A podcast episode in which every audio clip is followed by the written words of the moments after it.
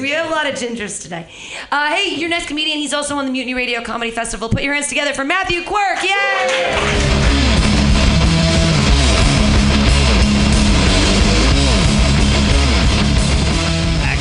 God damn it. Keith, I too was snubbed once by the fantastic Mutiny Radio Comedy Festival, and it left a scar on my soul. But you know, I'm not I'm not dwelling on it. Deep into the hat. What are you on a scale from 1 to 10? Son of a bitch.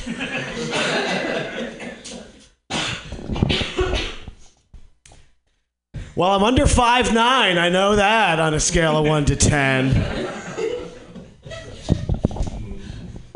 So I'm like half, I guess. Like a 5.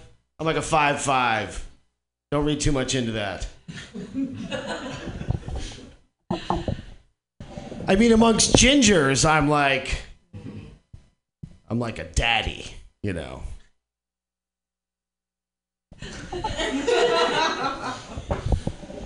but then again, short guys, like among short guys, I gotta be like a 10 among short guys. But bald guys, bald guys are like bald and virile guys. I'm just like losing a little bit. I'm not one of them.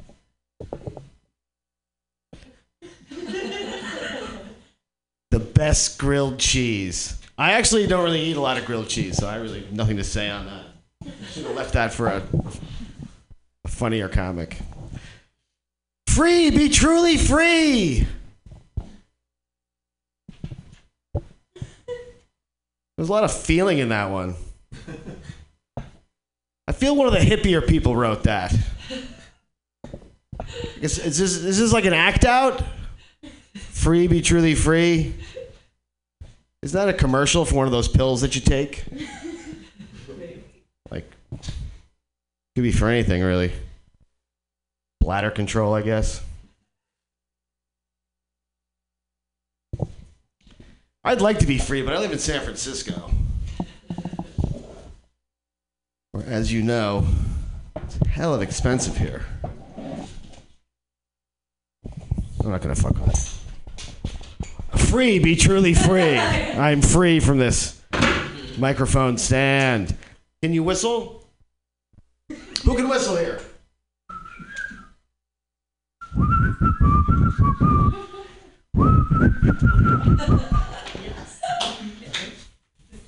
That was from our seafaring days when I was. I used to roam the seven seas, catching cod. Mm-hmm. Those were the days. Not like you landlubbers, right? Mm-hmm.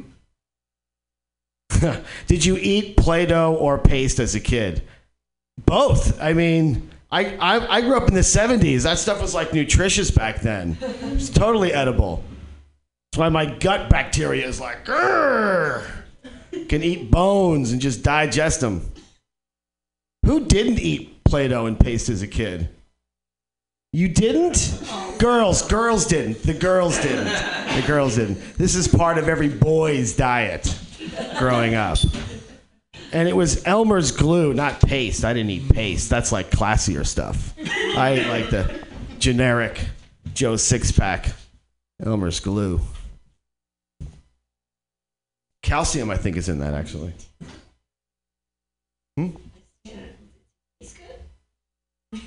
I uh, I gotta say, I don't actually recall the taste. it's probably pretty bland. I'm sure I just did it to impress a girl. Did it work? There's no possible health. The worst sound? Oh God, I know the worst sound. I know the worst sound. See, I work in plumbing, and uh, we were doing the stacks outside of an apartment building. The stack is like where all of your human effluence comes down and goes into the main sewer system underground. So it's that it's this big pipe out of your. We were fixing it, right? Replacing it. We put signs on everyone's door. Hey, the plumbers are working here. You know, don't flush the toilet. And we're working there, and we heard this gurgle, this gurgle that could have only meant one thing, and we were just trapped under there. I mean, not 100% trapped. Luckily, most plumbers are big dudes, but we were two slender gentlemen. So we just got like thin as motherfucking, you can thinner than, like thinner than this thing. Just got as thin as fucking possible and let that shit splash all over the place. And that guy ate a lot of burritos and did not chew. Yeah. So that was just like hose it down and we're done for the day. Anyone got anything to compete with that? Anything? Nothing? Anyone's what's in second place, right? That's the worst sound.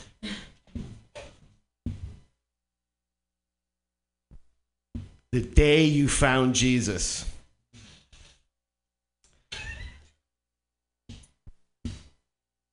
I never found Jesus. I found a motherfucking Jesus a bunch of times though. I found hella Jesuses. See, I work in plumbing, it's construction. There's a lot of. Which always made me wonder about Trump. Like, he claimed to work in construction, and then he's like, you know, those Mexicans, and like, who the fucking construction makes fun of the Aztecs and the fucking Mayans, right? I mean,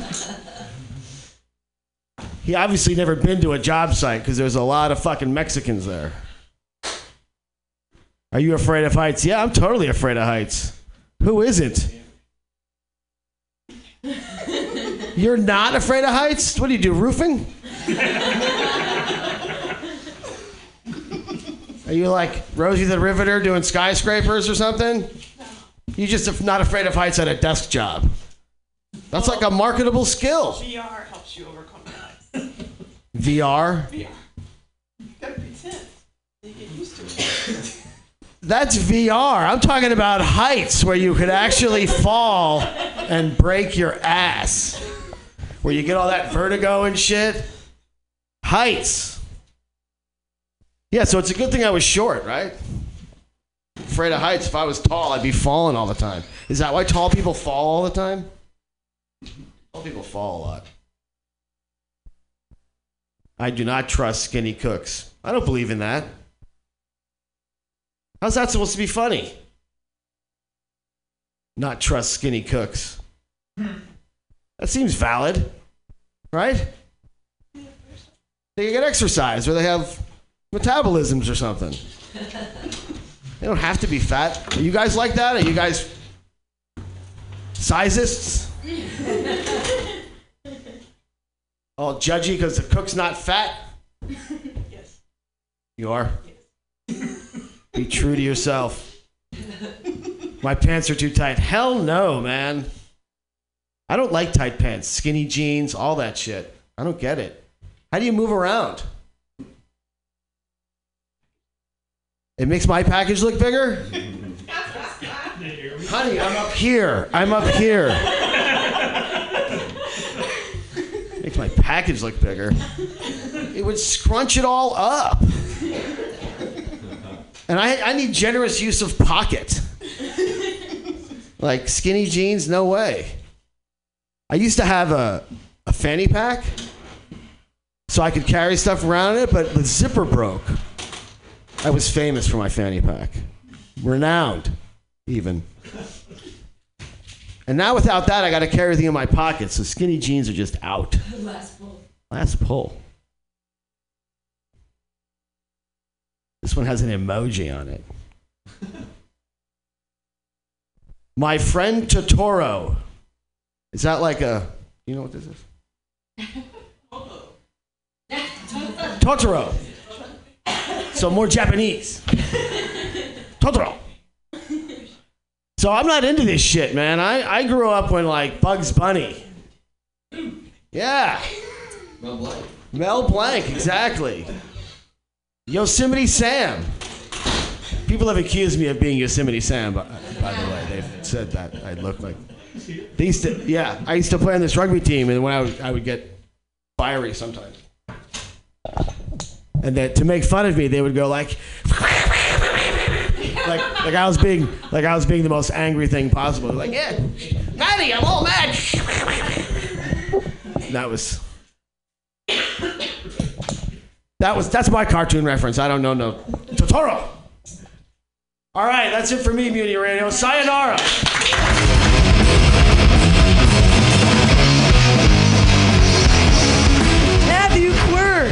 Not know who my friend Totoro is. All right, that's I learned things. It's this it's this big fluffy thing, and there's this little girl, and their mom is sick, and it's a really good movie. And it's a big fuzzy creature that's like better than a cat. And there's a cat bus in that movie. The cat bus is the best part of that. Uh, well, I'll sh- we'll, sh- we'll watch it sometime. We'll show it on the on the wall there. It'll be excited. Uh, your next comedian, I'm excited to see what she does with the hell hat. Put your hands together, everybody, for Jean Yee.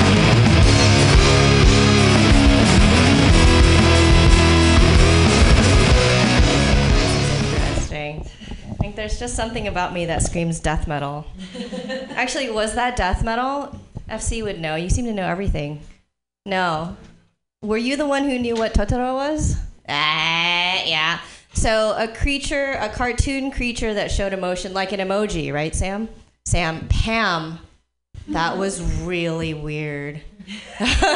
Must be the contact high that I got from just touching the edible that I allegedly was paid in. So I regret not um, not applying to the Mutiny Radio Festival. I really, but I hear you get rejected the first year. so, so maybe. Oh no! The worst thing about SF now. How am I supposed to make that funny? Maybe if I just stand here awkwardly and not say what I want to say. that'll be okay. The worst thing about SF now is that I was mistaken for a Tinder date today. I was. Um, I walked. I was at an open mic before this, and before this, uh, before the open mic, before this, before this, and a guy walks into the bar and he's like, "Are you Jessa?" I'm like, "No," and he kind of snorts and keeps walking, and I was like. I could be a Jessa. like, it's possible. And then he walks to the other Asian in the bar, and she was Jessa. And then they sat in the front row, and then I tried to make fun of them, and it didn't work out very well, so now I'm here. Can I just say, no, not real. You would never. I didn't. It, it's been dead for years. Dead for a long time. How many years? I, I, Two years? Okay. Three, no, like one 10, year. 12, 15, 17 years. It's been dead forever. It's like from Russia or something. What kind of what kind of animal is I this? think it's a fox. Fox, yeah, it's definitely fox. How did you know that? Do you know your furs? No, I'm just like threatening you with it. Is that okay to do here? I'm not. I'm not sure if it's a. It'd be worse if I had like a beer because then the undercover cops would like get us. But um, I was just. Oh my god, it's a fox. Yeah, yeah. How's that for improvisational comedy, guys? I'm just avoiding this because now I'm afraid of it. what I wish my nickname was. Uh, my nickname actually is Jean. Uh, my parents, when I got to kindergarten, decided white people cannot handle your Chinese name, Shiznit.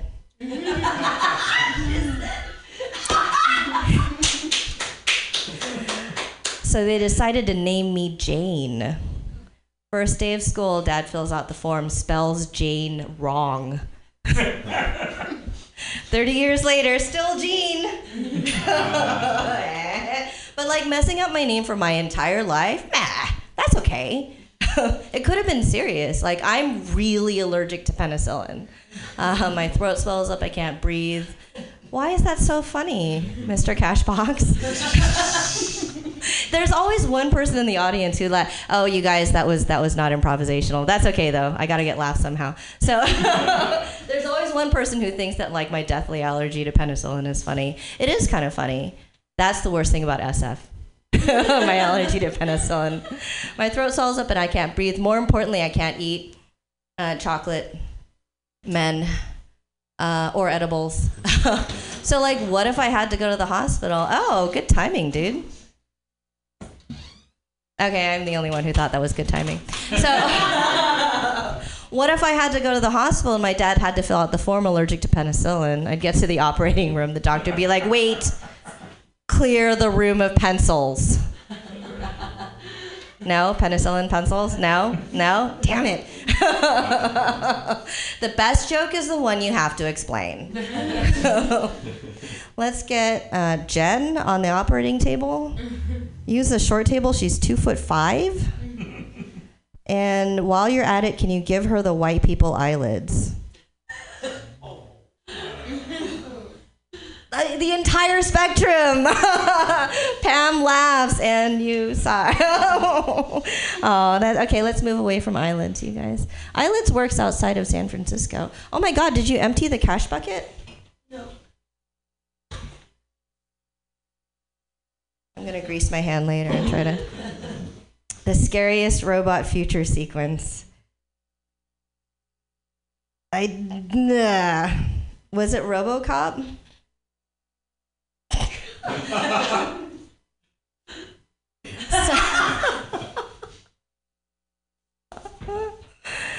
what do you want to change about yourself? Oh, I'm always like, you know, I could lose like 35 pounds. No. no, like, I think I don't have terrible self esteem. I think I'm okay. Um, I'm like a four, let's be honest. 4.26 if you count my honors classes. but I do have a vajayjay. It's always fun to watch reactions to this. That's the second slow clap I've gotten for that one. slow clap vajayjay. So sometimes I have to bat away a dick, mostly figuratively. but like I'm a four. Can you imagine being a ten? Be like working the speed bag at a boxing gym. Like the. Well, hello, welcome. Hi, you guys just missed my dick joke. That's okay, plenty more to come.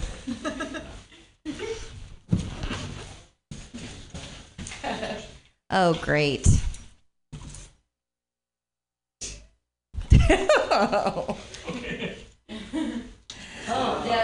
Yeah, yeah. This is what I think when my mom talks to me. Aw. You guys, I just moved back from Hong Kong.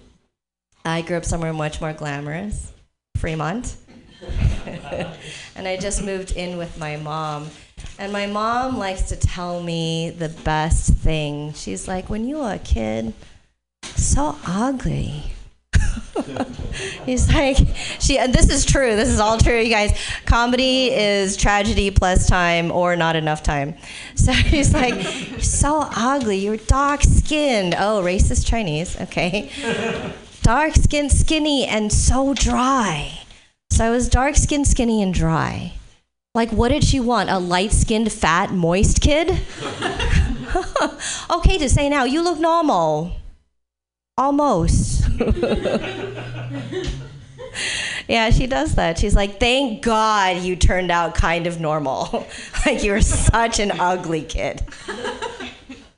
Oh, great. Thanks, Mom. She also likes to say, what does she say? Um, I'm a teacher. Hashtag failed Asian.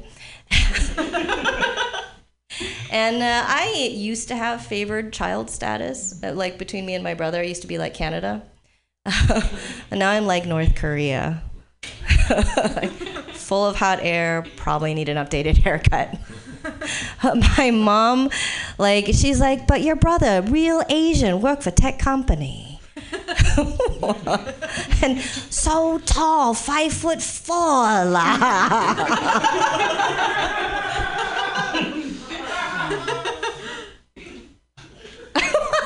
There's someone who really likes that one back there. Which app do I need to delete? Tinder, because I'm not Jessa. Fuck that bitch. Want to know every thought I had today? No. you don't want to know every thought that I had today. Did I have any fun thoughts today? Nope. Thank God. Oh, this is a great one, Pam. Live, laugh, and love.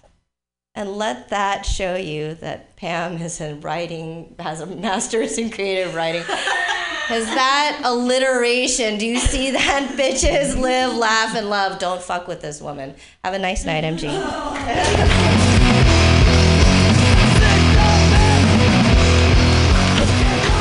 I actually wrote that one down to make fun of those people. I was hoping that someone would be like, "Live, laugh, love." Fuck that fucking book. That woman just says, "I'm 40 and I'm gonna go figure out my life in Italy and then in in India and wherever else the fuck she went because she had money." Fuck you.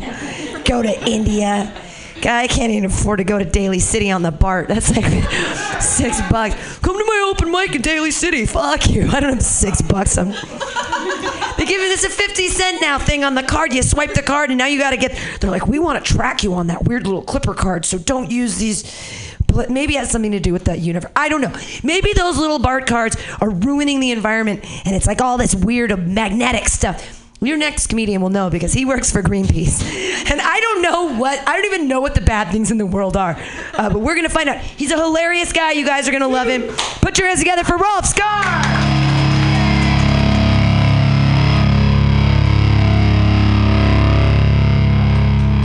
You, My God, the hat. It's like a uh, fucked up stoner Trivial Pursuit game or something. You ever played the old school one? I like the old blue one. All the rest of the versions after that, the Trivial Pursuit, no way. I was looking for the science and nature because I'm good at that. Come on, give me a green. give me a green. Something about frogs. I can nail it. All right, this is going to be my favorite nonsense word. Oh, okay. My favorite nonsense word uh, I'm, uh, I made one up.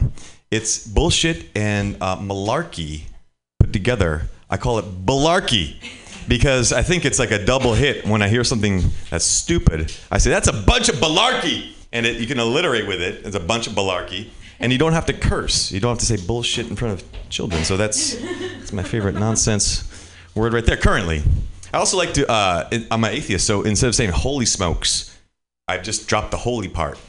And I just go, smokes! And uh, you should try it because somehow it hits a little harder. It's just, you know, because you get right to it, like, holy smokes, that sounds dumb. But if like, smokes! Like that is, it actually gets people's attention. They're like, is there fire? Is there smoke? What's going on? So you can use that one. I want to spread that one around. We don't have to, we don't have to bring God into that. Okay. Are you still a shit talker? Oh my, yeah. I got to dial it back a little bit sometimes. You know what I mean? Shit talking is, but I think it's it's cheap. It's too easy. Shit talk at work or whatever. You know, you're like, oh, the boss is this and that and that. I think shit talking is uh, good in sports, you know, and in social circles. But you got to leave it out of the, the professional the professional realm. Uh, I'm gonna keep just. I'm gonna go to the bottom. I think that's where some good ones are. There we go. All right. Every Ming flashes for a season. You guys help me out with that. You went to the bottom. it's my fault for going to the bottom. well, I mean, I'm in favor of flashers. I think I just admire their their the chutzpah, you know, of flashing. I, I, I don't do it myself, but I'm figuring if you're going to run out onto that golf course, do you see that the waste management golf tournament? It was somewhere in Arizona. The only reason I know this is because I went to Arizona like the couple days later and they were still talking about it waste management is the biggest trash company like in the world and they have a golf tournament. And golf tournament is what you think. If the biggest trash company had a golf tournament it's chaos. And this dude just buck naked because usually golf it's like shh quiet you know and everything's quiet and everyone's like talking hushed tones but this is just like woo! It's a big party. And this naked guy ran out onto the golf course and there was no security so he just like rolled around for a while, and then it was pretty funny. It'd be funnier than this show. He's like, uh, he practices putt, but he didn't have a club or anything. He was just out there nude, and uh, people filming it were like, "Where's the security? Where's the security?" But they're like, also, this is gonna be a great video for my Instagram feed. All right, made something out of that. Drag queens are awesome, is what it says. Yeah, I think so. I did a comedy show one time at a uh, drag queen bar. I don't think it exists anymore. It was in the Tenderloin, and it was super fun. But uh, the last thing I remember was being mostly nude. Uh, speaking of flashing, outside smoking hash with a lot of folks, and uh, I don't know what happened after that. But the but the audience was great. Uh, the participate, you know, because listen, I mean, folks uh, need to do what they want to do, and I think the more people embrace whatever freaky stuff they got going on, uh, the better. Call your mom. Oh man, right now she's sleeping probably. Uh, my mom is great though. Uh, my mom is Norwegian. She came from a shithole country. Uh, it was a shithole, and then they got oil, and then they got smart, and they nationalized that shit. Instead of giving all the profits to Exxon, they put it into like education and healthcare and stuff like that. But it was a shithole when she was there, so she moved over to the United States, married my dad. Her name's Runa, R-U-N-A, and then later when she grew up, she realized um, that she was a lesbian, and she hung out with this other woman who also moved over when Norway was a shithole country uh, who's also named Runa, and now they're both married. And it's beautiful, uh, and she's still not a U.S. citizen. My mom's kind of a hero. Yeah, I mean, she's she's pretty great. Anyway, she could, I could tell you more about my mom, uh, and I'll call her tomorrow. Thanks for the reminder, Pam. All right. Scariest thing right now? Okay. Scary. Audience participation. What's the scariest thing right now? Trump. Okay, I thought you'd say that. Same vote. Says Trump again. Anyone? Uh, not? Is that not the scariest thing for somebody? Oh God damn it! All right, we got Trump, Trump, Trump. I think uh, on a on a personal level, uh, scariest thing is just decision making in general. You know, you, you ever have that? Just sort of like I had that moment where uh, I was I was doing laundry and I was trying to figure out like I gonna put the colors in with the with the light colors? Am I gonna put my towel in? Like I got paralyzed for a second there, and the scariest thing because sometimes when you put the towels in with the socks, the, the little pieces come off and they stick to the socks. And anyway, it's not a big deal, but it was scary that I got fucking paralyzed by that. And I thought decision making is only gonna get worse as time goes on and I get older and older. All right. Uh, abortion's cool. I felt like we had one earlier that was like that, Pam. Uh, abortion's cool. Uh, listen, uh, for people that uh, you know oppose abortion, uh, I want to talk to them about this when we're in line. You know, well, like when you're in the TSA line or you're waiting to get into the, the ballpark or you're stuck in traffic and be like, look, what if half these people weren't here? You know, because like I think it might be too many. I think it could be too many. I'm not saying don't have babies. Go ahead, have babies. It's fine. I'm not going to have them. Uh, I'm not judging you if you do. I'm just saying that in general, there might be enough of us now. Like we might have enough people, you know, and it's okay if the human race goes on, but. Uh, but I don't think we need to uh, be fruitful and multiply. That was like the one thing we did from the Bible. Like all the other commandments and things, we just ignored. We just we keep shooting each other, killing each other, coveting each other's wives and husbands all the time, and like be fruitful and multiply. Yeah, we checked that off the list. Let's move on to the other ones, please. Okay.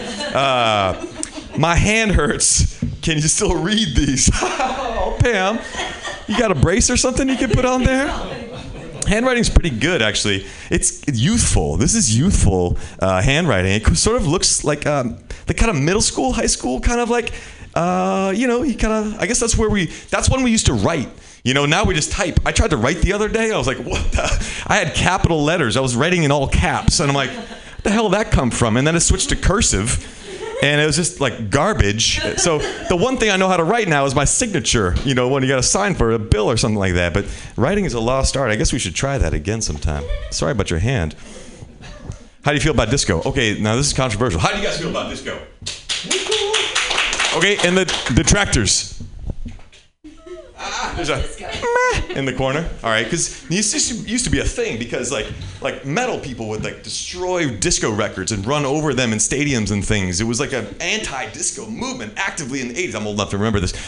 Uh, I liked it. I like it because here's why. I'm going to bring my mom back into this. She's from Norway, and uh, I grew up listening to uh, my dad, who listened to Stones and Led Zeppelin, all that stuff, classic rock, uh, Chuck Berry, stuff like that. But my mom was straight up just ABBA, like all the time. And I I know like words to ABBA songs that no one ever plays. They were like on the vinyl records used to play.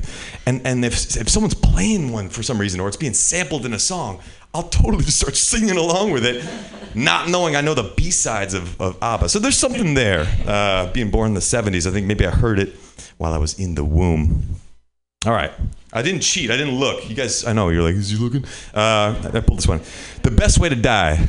Man, the best way to die. I think there's two different questions here. Best way to die, like uh, accidentally or not on purpose, and the best way to die, suicide. I think there are two different ways to do that. I was thinking about suicide the other day, not because I want to kill myself, but I was like, what? Because some people kill themselves. I'm like, that sounds shitty. Like jumping off the bridge, you know, you can fucking live. That would be horrible. That's worse than just regular living.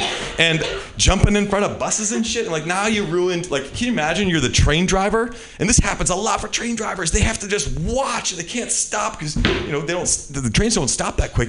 And then you just ruin that person's life. And so I was thinking, there's got to be a better way. And I was thinking, eaten by a bear. And here's why because, so first of all, like a big bear, not some fucking pussy ass like a, a black bear in the Sierras. I'm talking about go up to Alaska go get a big ass Kodiak, you know, and just, you know, rev him up, slap him in the face a few times. And he's gonna slap your head off so quick, it'll be done in a second. And then he's gonna eat you, and then you'll be a bear for like a little bit until he poops you out. And I think that's pretty cool.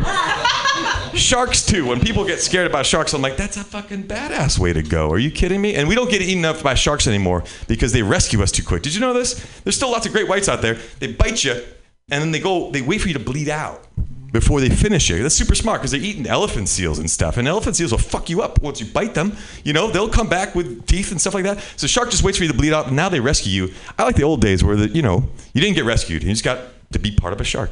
Uh, okay. And then ocean poop. Like we don't even know what happens to ocean poop. It goes down, right? Gets eaten a little bit by fishes, but then what? It's like two miles down there. You're in the Mariana Trench. Who knows what's going on down there? That's a good second life. Okay, the grossest thing you've ever seen in that tenderloin. All right, I know what this is actually. I wanted to make a joke out of this, and it's not a bit yet, but uh, uh, uh, so I, I ride my bike everywhere, and I was riding my bike through the tenderloin, and uh, ever notice that pigeons are different depending on the neighborhood that you're in? So like I live kind of upper Haight area, and on the Haight, you know, they're fucked up pigeons. You know, they're not. They never have all of the toes. You know. And, but then you get to the tender, and you go up like uh, Ashbury Heights. You walk up to those hills. They're not even pigeons anymore. They're like mourning doves. You know, like fucking. I swear you could do this. I'm not lying.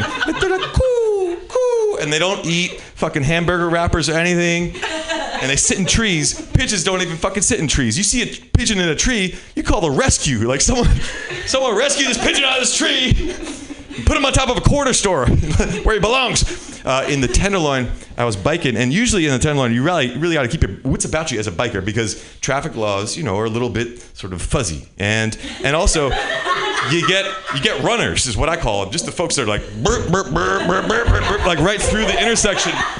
And even though their arms don't move when they walk, their legs, it's fast. And, and, they, and they, they, it's always in the middle of the intersection and usually behind a van or something. So they just shoot out suddenly.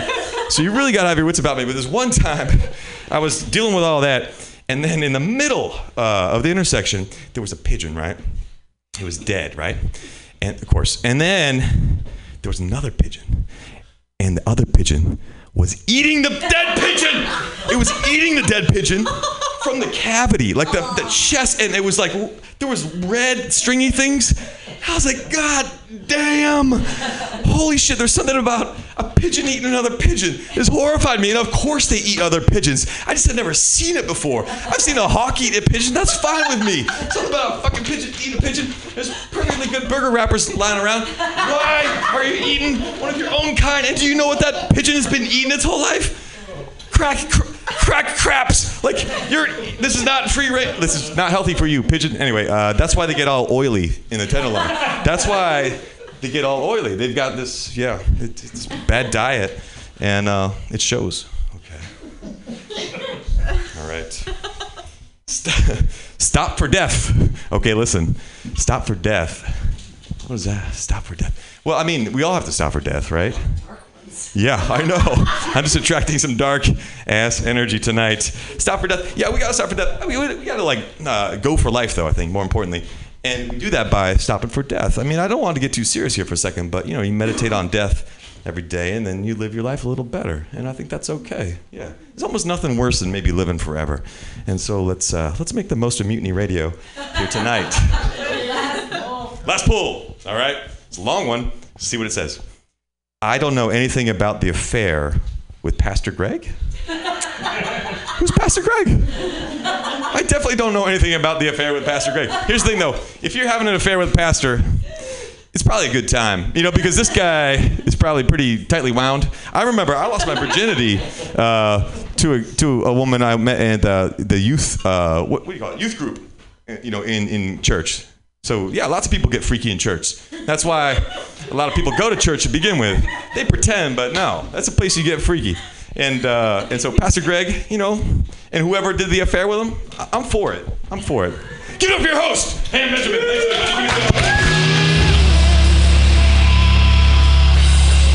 Rolf Scar, everybody. Yay! He's back. He was on a long hiatus saving the world, but now he's back to comedy, and we're excited. Your last comedian, you guys ready for your headliner? He is a gem, a joy of the San Francisco comedy scene. He is totally hilarious, and I have no idea what he's going to do with this basket, but we're going to love it. Everybody put your hands together for FC Sierra! Yay!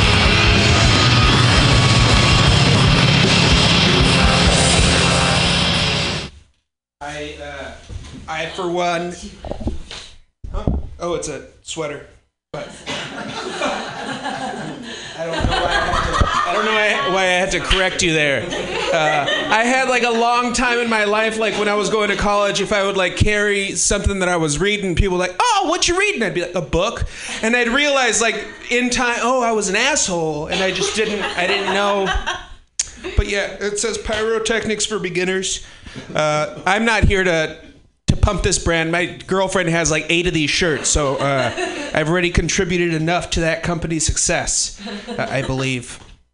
Uh, happy to be here. I am also happy that Rolf is back in comedy. I think that's an honor. Yeah, it's great. I saw him. If you don't know what the OMG nightclub is, it's a very, uh, it's a very upstanding, very. Uh, dirty homosexual uh, bar. Like it doesn't cater to clean homosexuals. You don't go there if you're a, if you're a nice gay guy and you take showers every day. No, you don't go there. You go to another spot that's a little bit like nicer gay. But uh, anyway, I was there at an open mic and they happened to have that day. I don't know if it was just like they were planning on having it right in front of the the dirty gay nightclub, but they had one of those uh, big buses that you could go and have like your AIDS test or your chlamydia or syphilis test in that thing. It's sort of like a bookmobile, but for AIDS. Uh, but they had one of those outside that club, sort of, I think, just cater- catering to the clientele. And I saw Rolf uh, with his bike, and he biked past there. And I was like, oh, is that Rolf? And I, I hadn't seen him in a couple years, so I got excited. And then he didn't acknowledge me at first. He kind of like turned and kept going, so I was like, oh, shit. I just busted in on him trying to go to the AIDS bookmobile, and now he's gonna have to enter the comedy game again just to cover up the fact that he wanted to get his free prophylactics. But but obviously it's not that, so I'm happy about that. Cheers to Rolf. Difference between Catholics and Lutherans. Is that you, Pam? You know when like someone asks you a question enough, and you're just like, I take that as a challenge uh, to a lot of things in my life. Obviously, I don't. I know that the the Lutherans were the people they they put the they put the paper on the front of the church. They're like, hey, read this fucking paper, and people are like, well, they already gave us the Bible. That's like a bunch of words on that, and they were like, no, this paper's more important. Uh, and then they just made a religion off it, and apparently they don't have hell. I know that they don't have hell. Catholics. I was raised Catholic, uh, so you you learn about hell before you learn about heaven. Like you don't know anything that's going on good if you if you die. You're just like, oh, you want you're gonna go to hell if that happens. It's never like, oh, you can go to heaven if you do this. It's like, no, you're probably going to hell. Uh, but but you could do some good stuff for the church before then, and so that's nice. Service. Uh, Lutherans. I don't know. Like I feel bad for the Lutherans too, because like Jesus, most famous Jesus ever, right? Jesus, most famous Jesus ever, the founder of Lutheranism, uh, Martin Luther. He's not even the most famous Martin Luther anymore. Like he doesn't even get to have that. He made a whole fucking religion. There's like 500 million people that have to go to the Lutheran church, and they're just like, "You're not going to hell anyway." And they're like, "Why do we even come here?" But they still go. They're Lutherans, and then he doesn't even get to have the fame from being the best Martin Luther. Everybody's like, "But he didn't even fuck like Martin Luther King did." It's like he didn't even have the extra stuff. Which is, by the way, uh, the coolest thing about Martin Luther King and Gandhi uh, is when you find out that they were also into a lot of sex. Because it feels like it would be exhausting. I don't think about like peace and sex at the same time. And they had like enough of a multitasking mind that they were, it was like a dolphin. You know, when they're able to stay awake because they have the two brains, they just switch to a brain and they're like, oh, peace, love, give me some orange juice. And then he's like, no, I want to sleep next to my niece. Gandhi, not Martin Luther King. Not Martin Luther King Jr. Not Martin Luther King Jr. Gandhi slept next to his niece. He says he didn't he says he didn't do anything. I've heard. He says he didn't do anything. Still weird.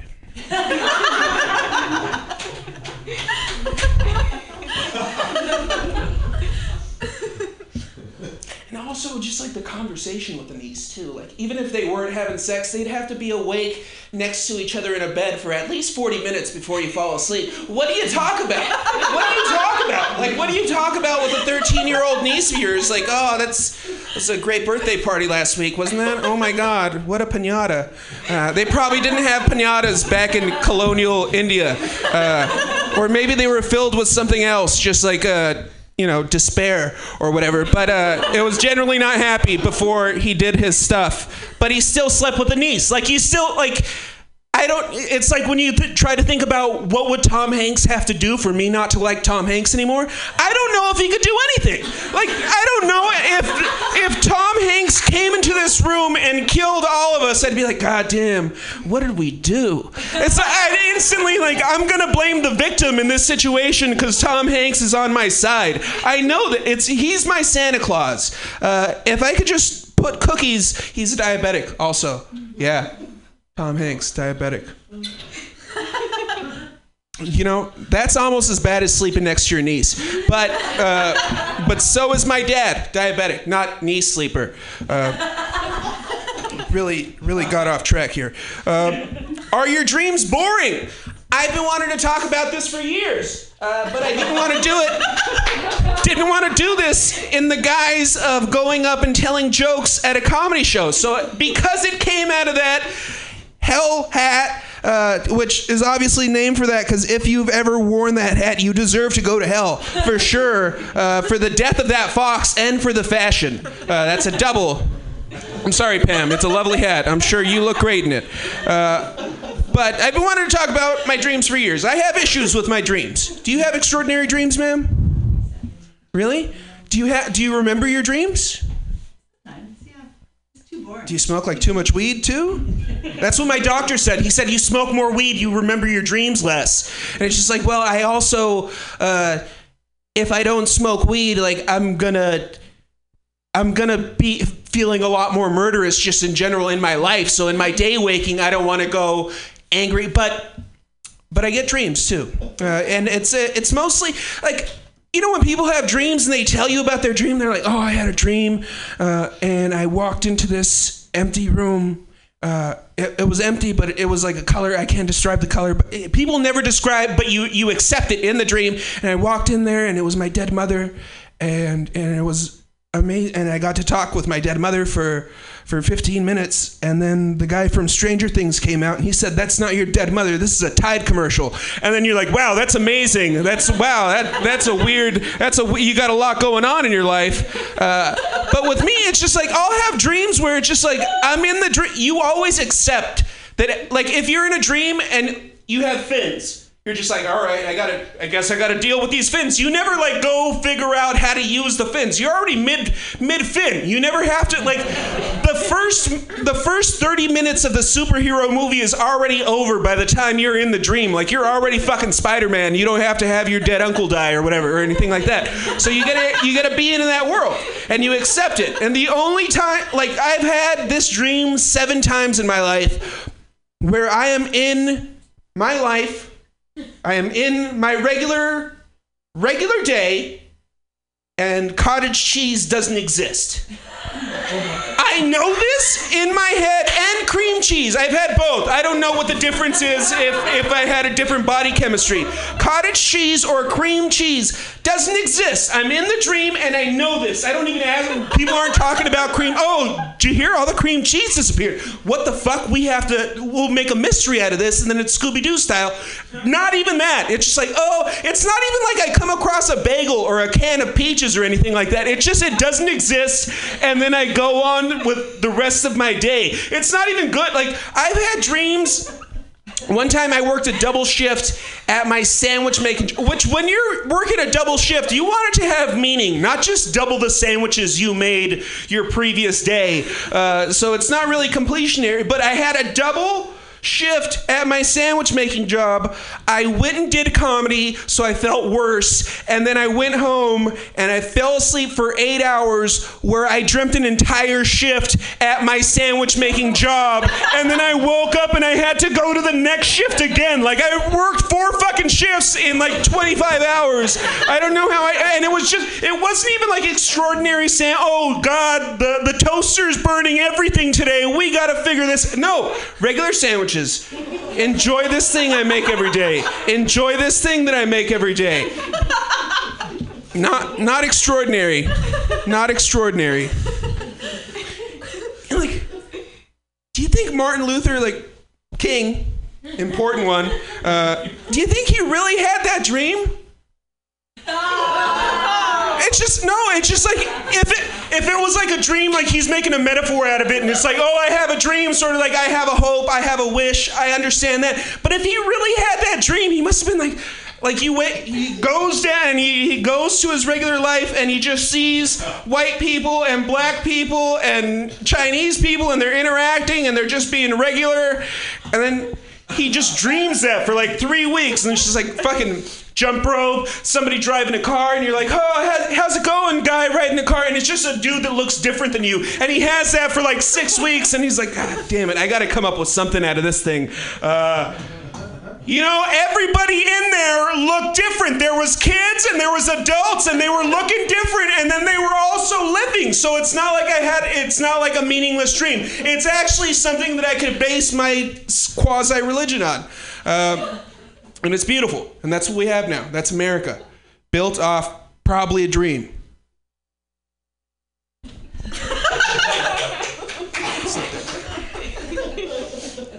oh man!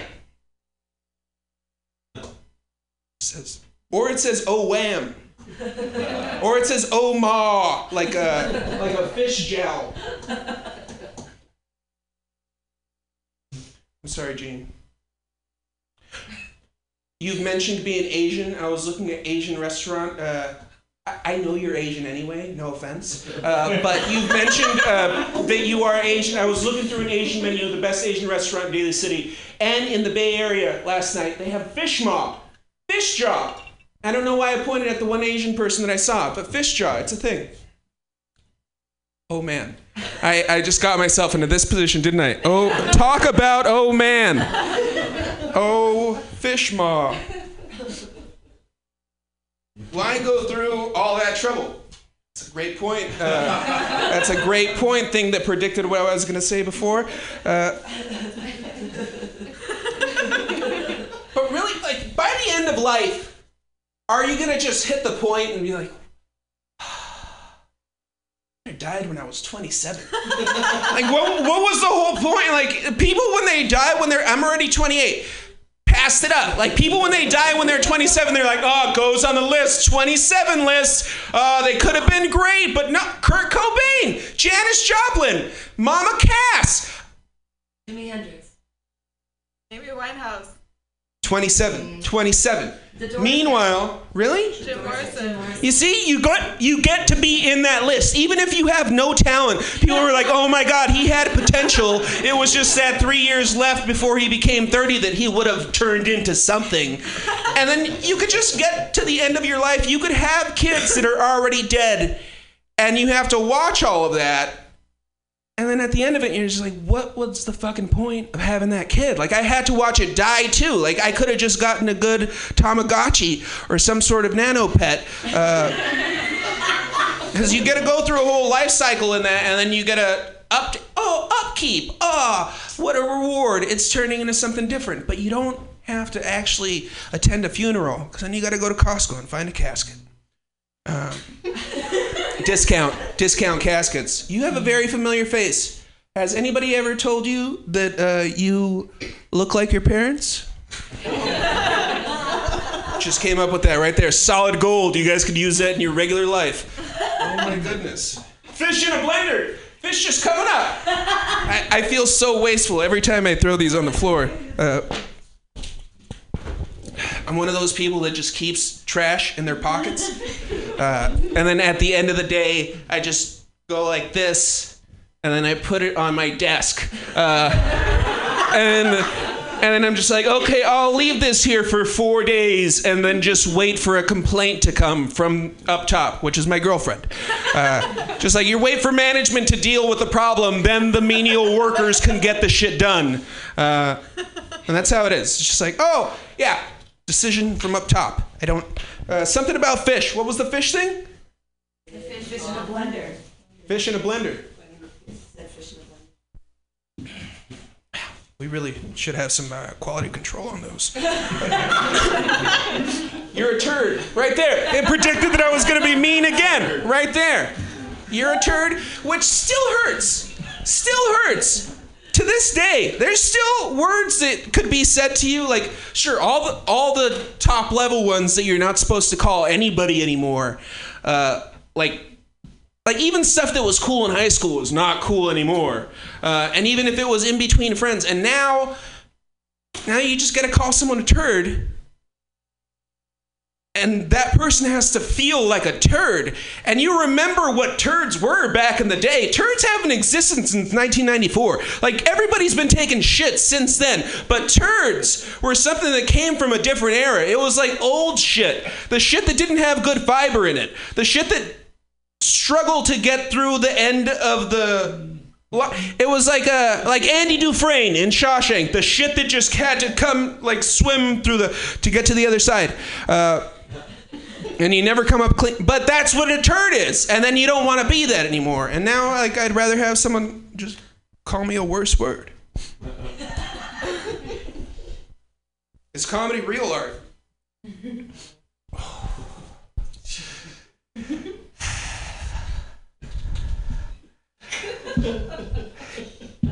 it's like a I feel like comedy, uh, especially in the way that we've all experienced it tonight, uh, is sort of like I'm not going to say just macaroni, but all pastas of art, uh, which is different as a visual form. Pasta art probably not so appreciated around the world, right? like you see, like you see a nice fucking macaroni necklace that has like some real work put to it, and you're just like, wow this is something I could I could appreciate. I don't want it. Like I don't want that to be for me. Of course I wouldn't want that looks fucking miserable to make. But that's a cool necklace. Like that's that's the most comedy it's just like it's a passing hey, that didn't make me feel worse. And that's it. That's it. That's the best comedy can do. Like art you can look I my old job they had they had a, uh, a painting or it was a, it was a photo print of a painting but that's that's good enough for me. Uh, but they had and it, it was like a whole bunch of different old white guys and they were wearing tall red pointy hats. Maybe this is a famous painting. No? I don't know. And they were saying go to this go to this museum. I don't know any of the museums, uh, but go to this museum, look at this, and I was just staring at it in the office at work and I saw it and I was like, that's stupid. It's dumb. I don't like this. I don't know why that's up there. I don't know why I'm right here, standing in this moment, looking at this fucking thing right here. What is it with my life that I am standing here having this thought about this thing that I don't even need to look at? Why did that guy have to paint any of this? But that's part that part's pretty nice. Uh, I kind of like the shape of that thing. All right. Is this what feeling is? And then in that moment, you're like, oh shit, do I have feelings now? Am I a person? Did I just become a person? person by looking at that photograph of a painting.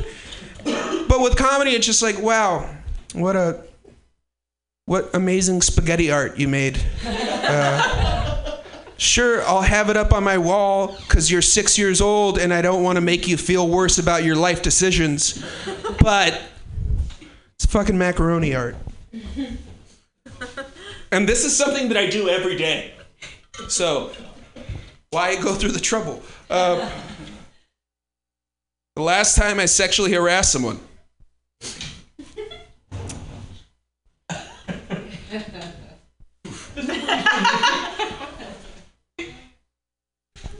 We'd have to pick categories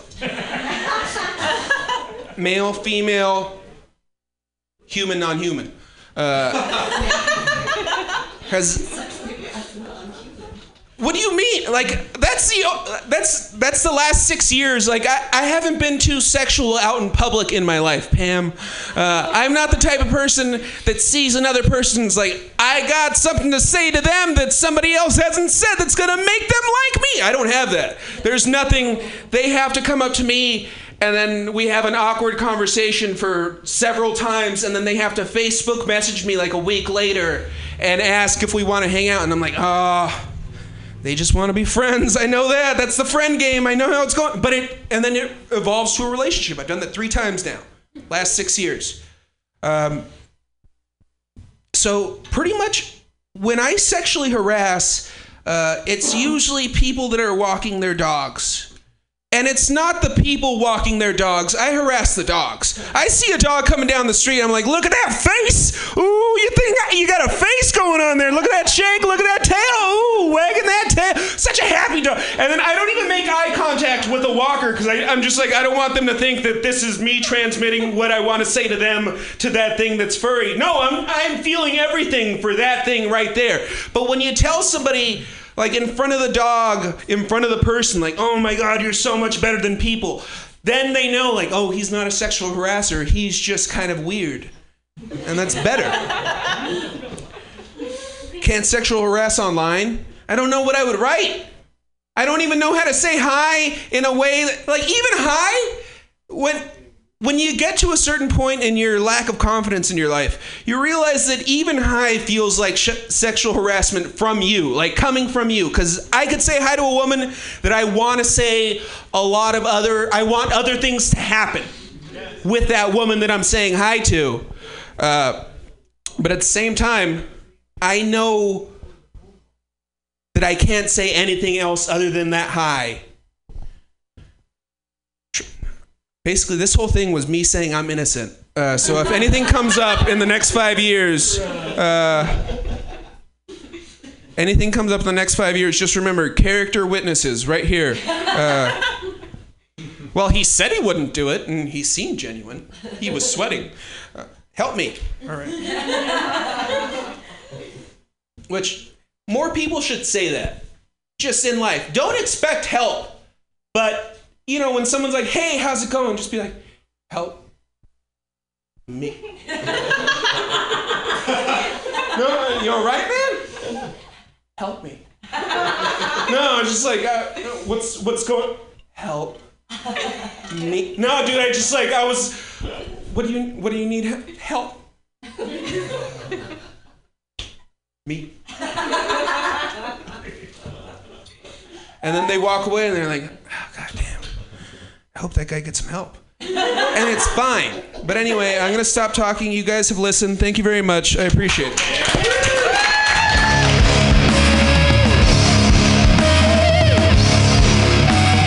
Keep your hands clapping for FC Sierra and all the amazing comedians you saw tonight.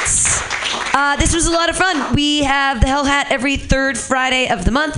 Uh, the fourth Friday of the month is always Hell in a Handbasket, uh, which is a little different but kind of the same. It's like chopped, but with baskets. Very similar to this, but also very different. Thank you guys. Thank you, real audience people, for coming and laughing and listening to our jokes. And uh, come to the Mutiny Radio Comedy Festival March 1st through 5th. Thanks. Bye bye. Yay.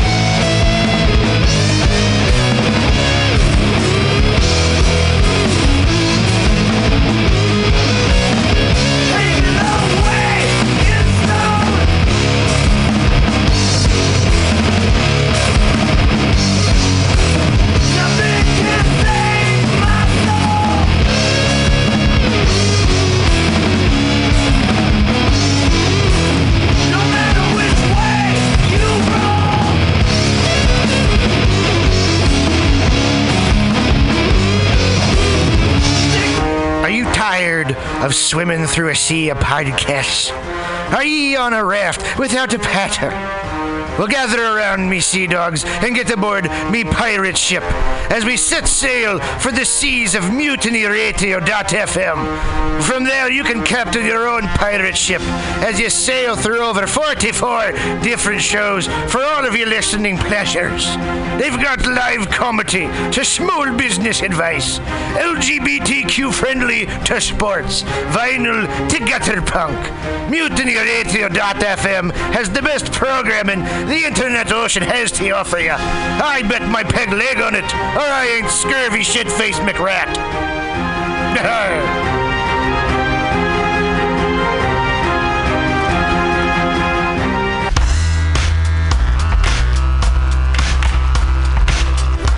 Hey, everybody.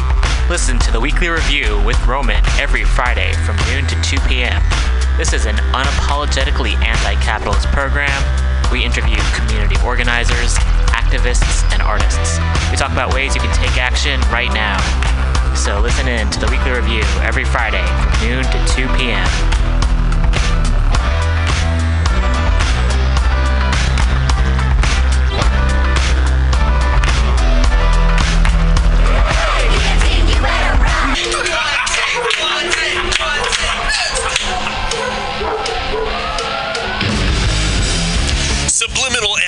brings you visual and auditory mind control. For the best graphic design, physical merchandise, and live music promotion, go to www.subliminalsf.com and check out their hilarious t shirts and super cool bands at clubs and bars all over the Bay Area.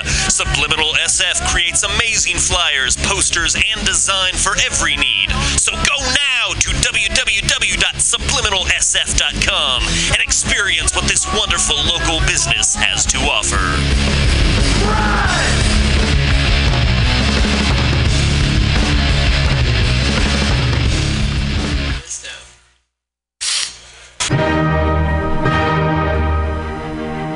Good evening there, my friends here at MutinyRadio.fm. Chester Cashcock here, and giving you my love and regard as well as movies over there.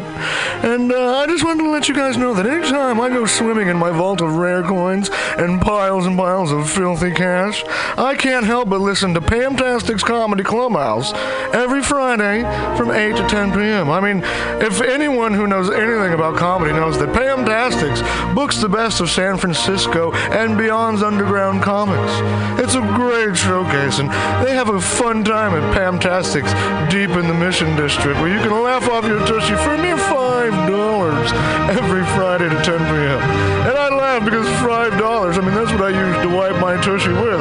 So to laugh it off for a mere $5 is indubitious. But if you can't make it to Mutiny Radio, well, don't even worry. Don't fret at all. You can simply download the podcast post show and giggle in the comfort of anywhere, like your Aspen summer home on the mountain ridge with the kayak feeling. So all you got to do is just go to podcastics.pcrcollective.org slash comedy clubhouse, or you can listen live every Friday from 8 to 10 p.m. as your host Pam Benjamin brings you the best comedy from San Francisco and beyond the universe. And what's better than the universe?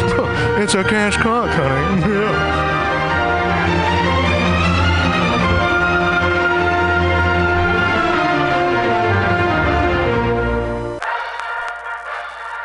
Well, hello, boys and girls.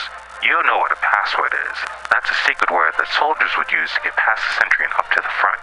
Well, here's a password that gets you up to the front in all the right places. It's cannabis energy.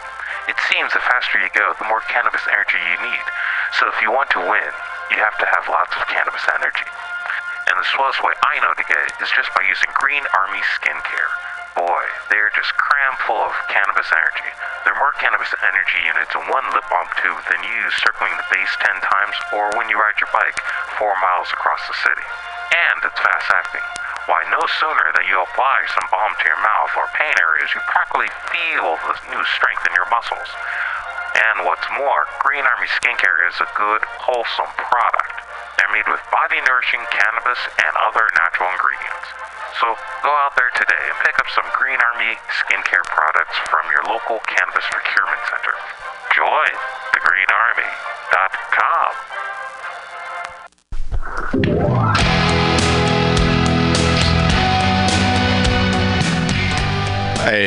gentlemen, we'd like to invite you down to Bender's Bar and Grill in the heart of the Mission District in San Francisco at 806 South Van Ness. Uh, we've got great food by our kitchen counter offer burgers, tater tots, tachos, corn dogs, all sorts of good stuff like that. They're open from opening until 11 p.m. most days of the week, except Saturday.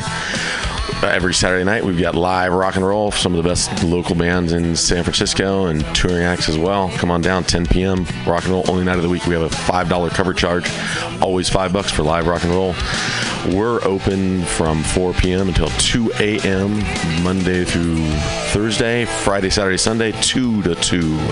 Come on down, have some drinks with us. We've got Whiskey Wednesday, Tequila Tuesday, and we've always got the Steve McQueen special. Shot of Bulleit bourbon and a can of California lager for 8 bucks. Come down and enjoy our patio. It's open uh, in the afternoon, not really in the evening.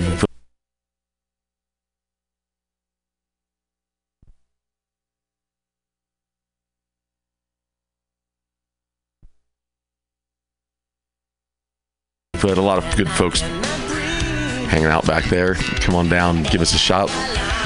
Drop by the bar, make some friends. Thanks, folks. Bender's Bar and Grill in the heart of the Mission District, San Francisco, California. With a happy hour every Monday through Friday until 7 p.m. Don't miss it. Go to Bender's Bar. Big supporter of the Mutiny Radio Comedy Festival 2018. Oh yeah, it goes down. Come smoke with your boy. Grinder. SPARC is San Francisco's premier cannabis dispensary with a focus on serving and educating patients for seven years. SPARC is dedicated to creating the best in store experience with its extensive menu, friendly staff, Yo, yo. few cannabis vape lounges. Yo, in Mike, San Mike. Yeah, that's good. SPARC welcomes you to visit its two great locations as a medical patient or for Yo, yo, yo, yo. adult use in 2018. SPARC is located at 1256 Mission Street between 8th and 9th and at 473 Haight Street at Yo, yo, yo, yo. Both locations are open until 10 Yo, yo, yo. every night. SPARC staff looks forward to serving you. Coming at these bitches and all these snitches. Hitting switches, going rags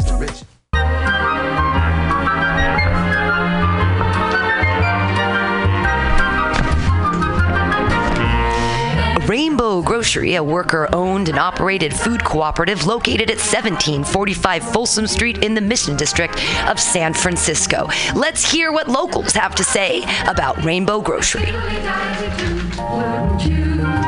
Their bulk section is dope AF. I love their their variety of cheese and home decor items, uh, and this of unique items that you can't find anywhere else. Their cheese section is insane. I love Rainbow Grocery because it's the number one grocery store to shop at when you're having a potluck and need to fulfill everyone's dietary needs. They don't have meat. Rainbow Grocery Cooperative, an amazing San Francisco staple since 1975.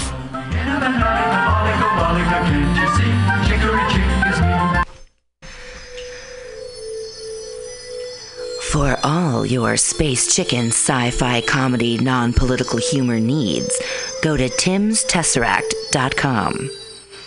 Read fiction about the future of San Francisco after the water wars of 2121 in Jane 6. Ask a Jedi for important life hacks. Eat flesh with the bear exoskeleton Contessa. And check your horror horoscope on Horoscope. Some something li- live on the air. You know, live music's always the best music. Trying to feel a little more stable in life, but I found a play that might. Right, yeah. Cool. And now, Kelly Gordon. I'm just kidding.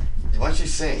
I don't know. I'll sing. You just you just go ahead. Go ahead. You do something. We're gonna have Albert on the uh, accordion. We're gonna have Barb on the drums. She's just gonna hit things. She can, she can just like uh, play drums on anything. Say, check it out. We got these uh these. si- Okay, go ahead. I'm waiting. We're still waiting. Just play that fucking thing, dude. You take it to the give. Give me that. Give me that goddamn guitar. Give me that guitar. No, you don't want to play it. Oh, I should have, dude. Just, I should have just wailed this. All right, what, what song? Let's do a cover or something. Yeah, yeah. Let's do a cover. You got nice pants on,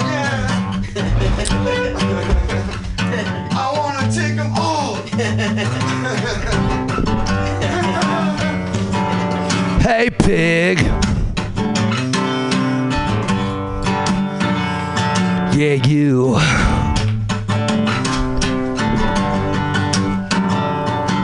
Hey, pig, pig, pig, piggy, pig, pig. Gonna do.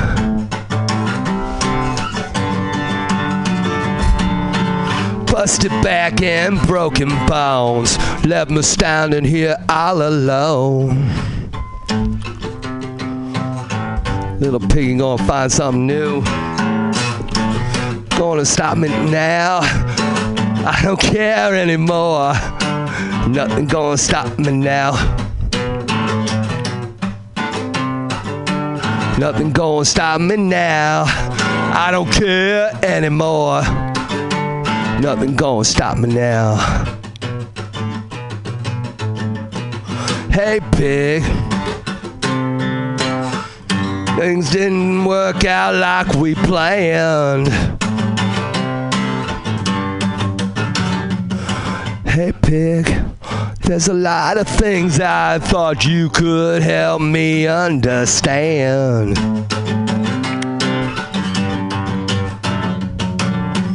What am I supposed to do?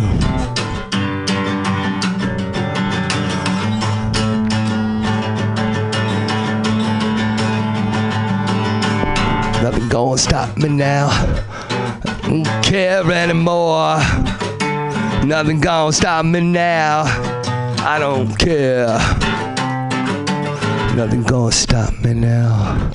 I don't care anymore. Nothing gonna stop me now. Well, there you go. Kelly, now it's your turn. That was Nine Inch Nails. It was. It goes out to all you pigs out there. You know who you are. You could play anything. Hendrix, The Doors, one of your own things. You could just play some blues. Let's do some blues. That'd be cool. It's up to you.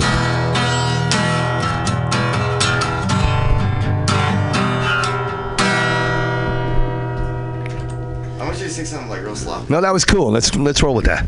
It's so out of tune. No, it's just so in tune. Just just roll with it. Try. Just try, baby.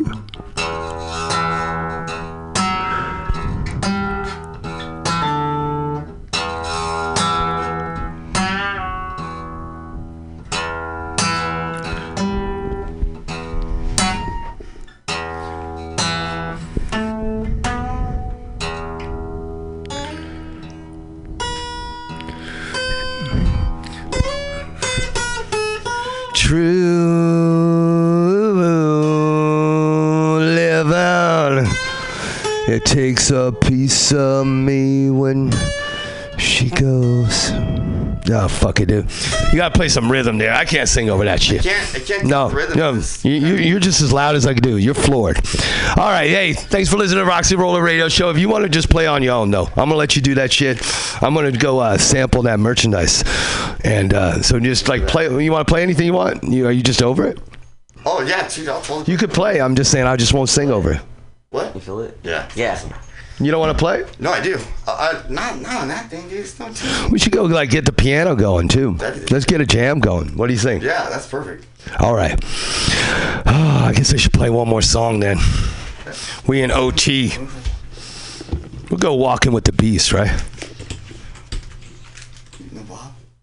One of my favorite songs by Gun Club. Hey Albert, that shit was fucking weird. What? You fucking you. mm. What the hell? I just ate some. That was LSD. Was. Oh shit. Hey, It's good. It's chill, man. nice dreams. Okay. Oh, that's good stuff. Yeah, I'm gonna. I'm just. Why isn't this shit working, dude? It sucks. Come on, man. Oh, here we go. Why isn't it working? Yeah, I don't know.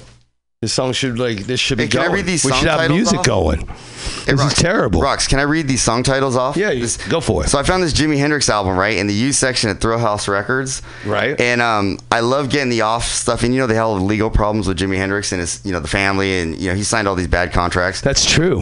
So I have, I got this one. It's like from Italy, and it sounds like he's in like a lounge. You can hear the glasses like cheering and sh- you know Okay. whatnot. And it's cool like late at night. But this one I found. Like Red House, okay. On side one, it's Red House. We, we know Red House. There's a red house over yonder. yeah. Do you know these rocks? Wipe the sweat. Whoa, a.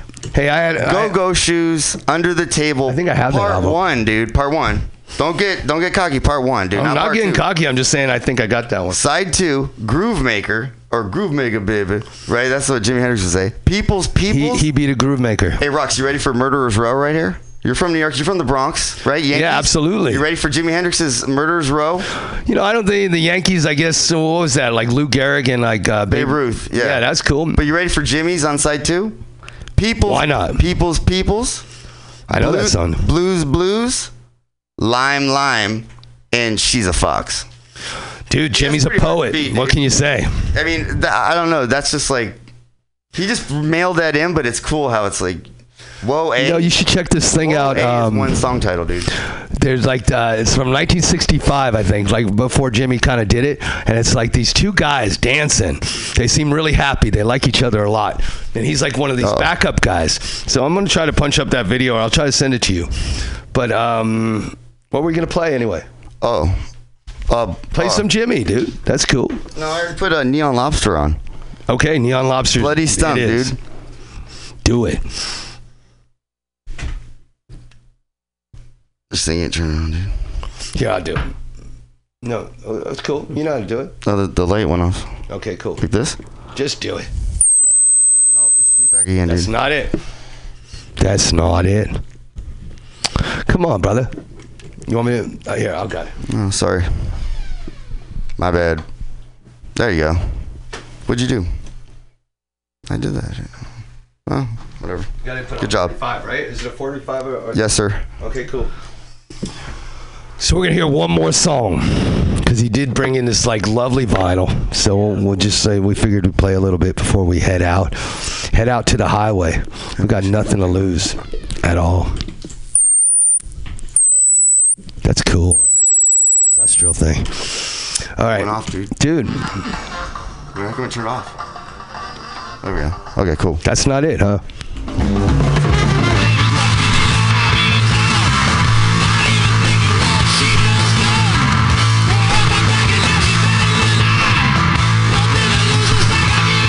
All right, this is a great band called Leftover Crack.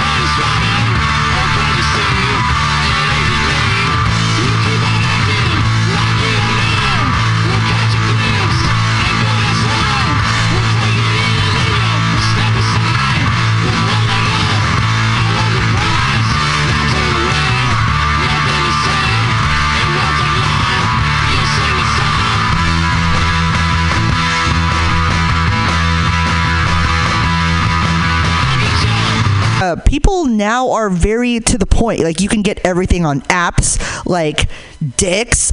Uh, it's it's crazy. Like literally, you can um, you can go on Tinder. You can go on anything. Uh, you can have your weed, your groceries, and two penises delivered to your house at the same time if that's what you want. Uh, it's still sort of a trip to me. Uh, sometimes I get mixed up and I don't know who's who. So I'm flashing my robe to my DoorDasher, which is really embarrassing because half the time they end up being my neighbors.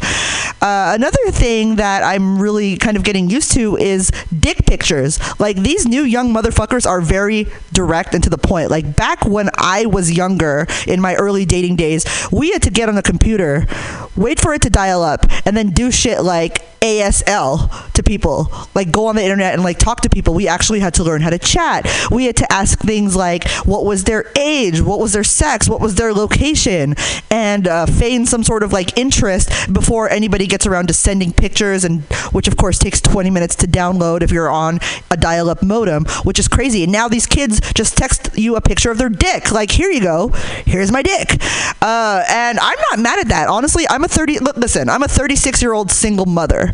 Most of the things that people want to send to me are things like past due notices, progress reports, fucking who to vote for. Uh, and it's you know it's, it's it's sort of ridiculous. And i so when somebody wants to send me a picture of their dick and it's not for a medical reason honestly i'm just like yeah show me that dick. Show me that dick. I'm not afraid of your dick. Give me some dick. Um but something I've realized about dick pictures is that maybe it's just me being older, maybe I have more of an appreciation for art. I feel like people could afford to be a little bit more thoughtful about the things that they put, you know, putting some effort into their dick pictures. Like, God, I don't want to. I don't want to see a dick picture with your crusty ass, fucking hobbit ass feet in the background. Uh, and don't get me started on the motherfuckers that do this wearing some fucking Tevas. Like, really? What century is this? Seriously? Uh, and then there's also the people that show a picture of their dick with things like toys scattered on the ground, like children's toys scattered on the ground, like jump ropes or uh, like extension cords, oil stains. Like, are you pulling out your dick at a daycare or a fucking garage? Like, what the fuck?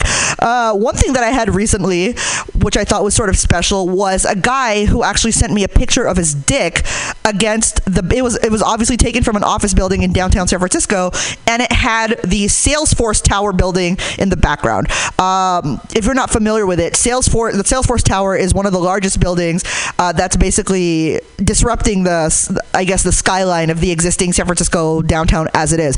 I personally thought that was pretty brave to have your dick with the biggest fucking phallic symbol in San Francisco as your background. Like seriously, that thing makes the Coit Tower look like a skinny ass short little fucking chode.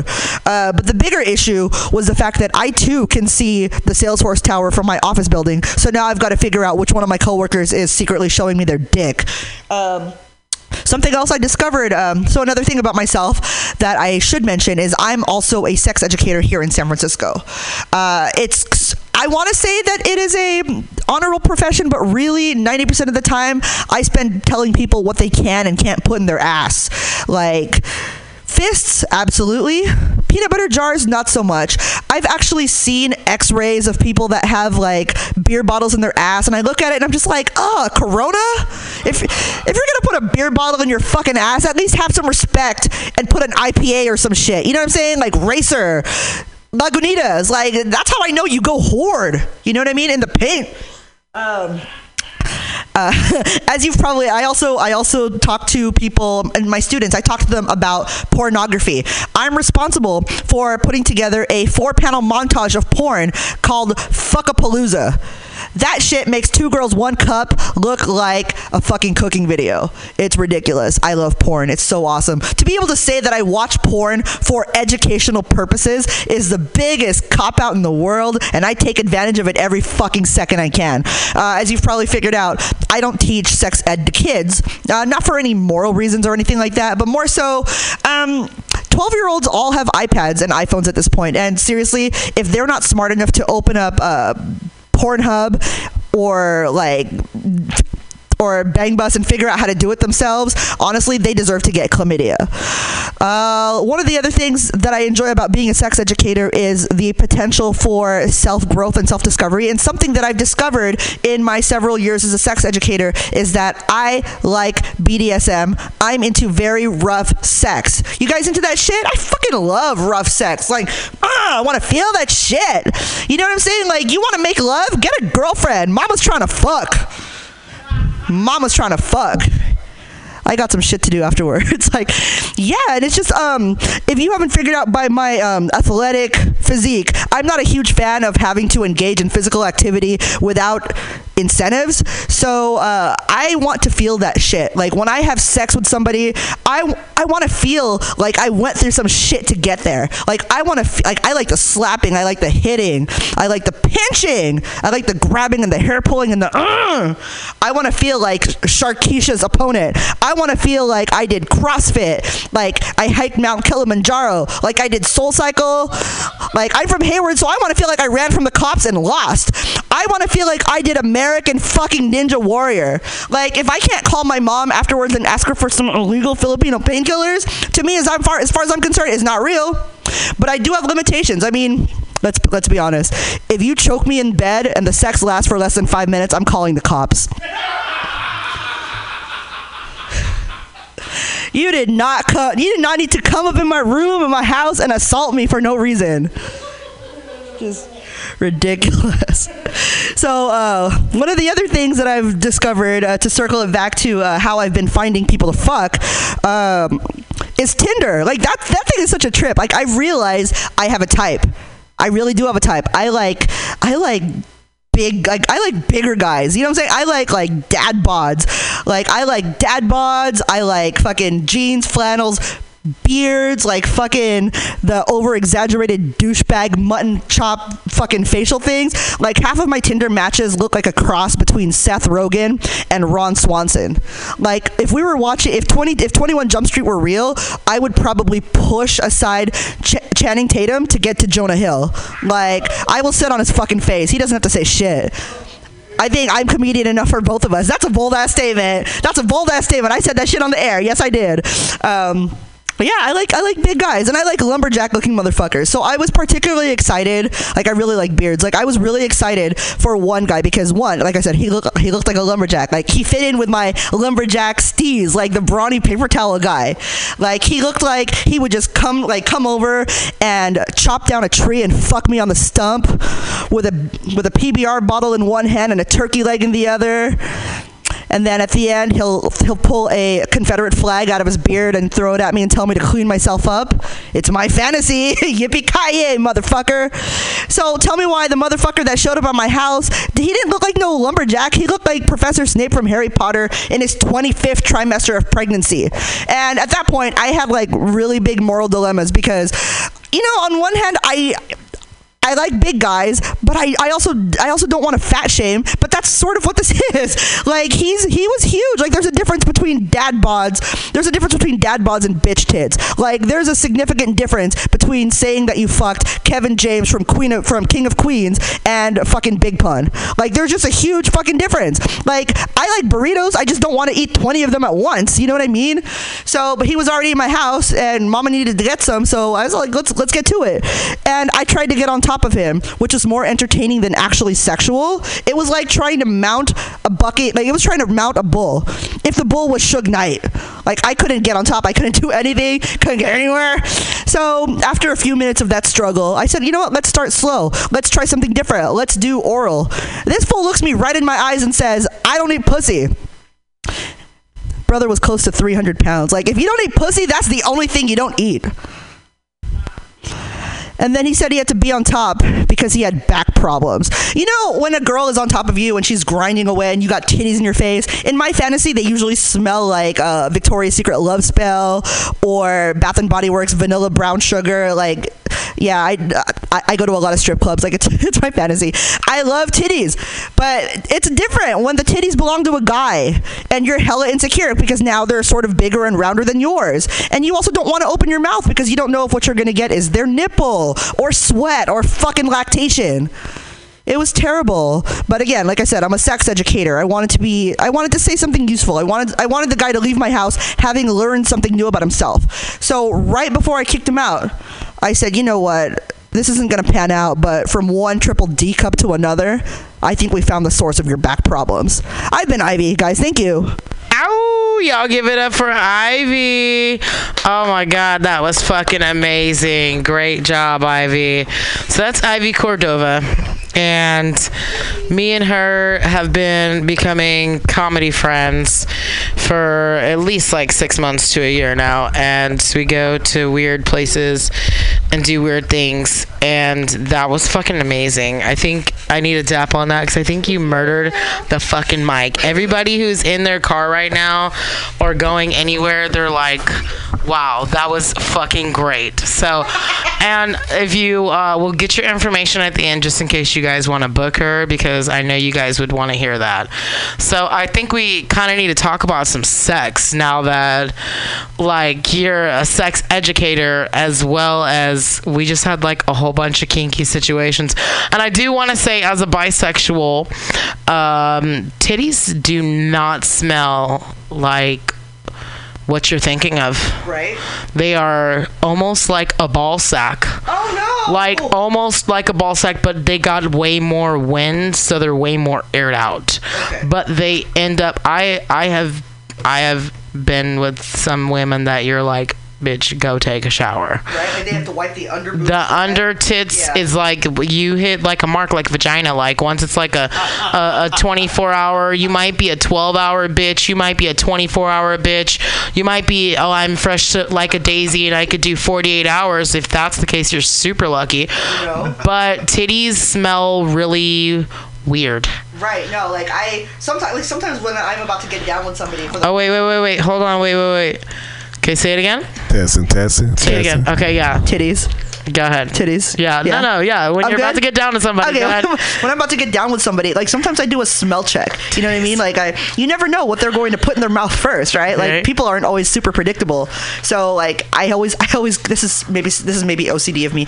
I always have like wipes in my bag. I always have like something that smells good, whether that's like a spray or something for my hair, like something that I can like some oil that I can use because you never know. Like I don't want somebody's one-time memory of me to be like. The underside, the underside of somebody's like fucking ball sack, except on their chest. Is my mic on? Y'all hear me? I can hear you. Yeah, your Can hear mic is on. See, I, I really appreciate that, Ivy, because uh, as a man, and it's nothing worse than getting under titty. you know what I'm saying? Getting under titty from an over chick. You know what I mean? It's nothing worse than that. You know what I'm saying? And over meaning she's over funky. You know what I mean? It's nothing worse than that. So the fact that you carry wipes around and you're conscious of keeping the underness good, your overness is gonna be abundant. Ooh, sorry, boom, put that out there. Abundant is an amazing word. Right? Yes. Yes. No, titties get stinky. I learned that one at the library. Yes, yes.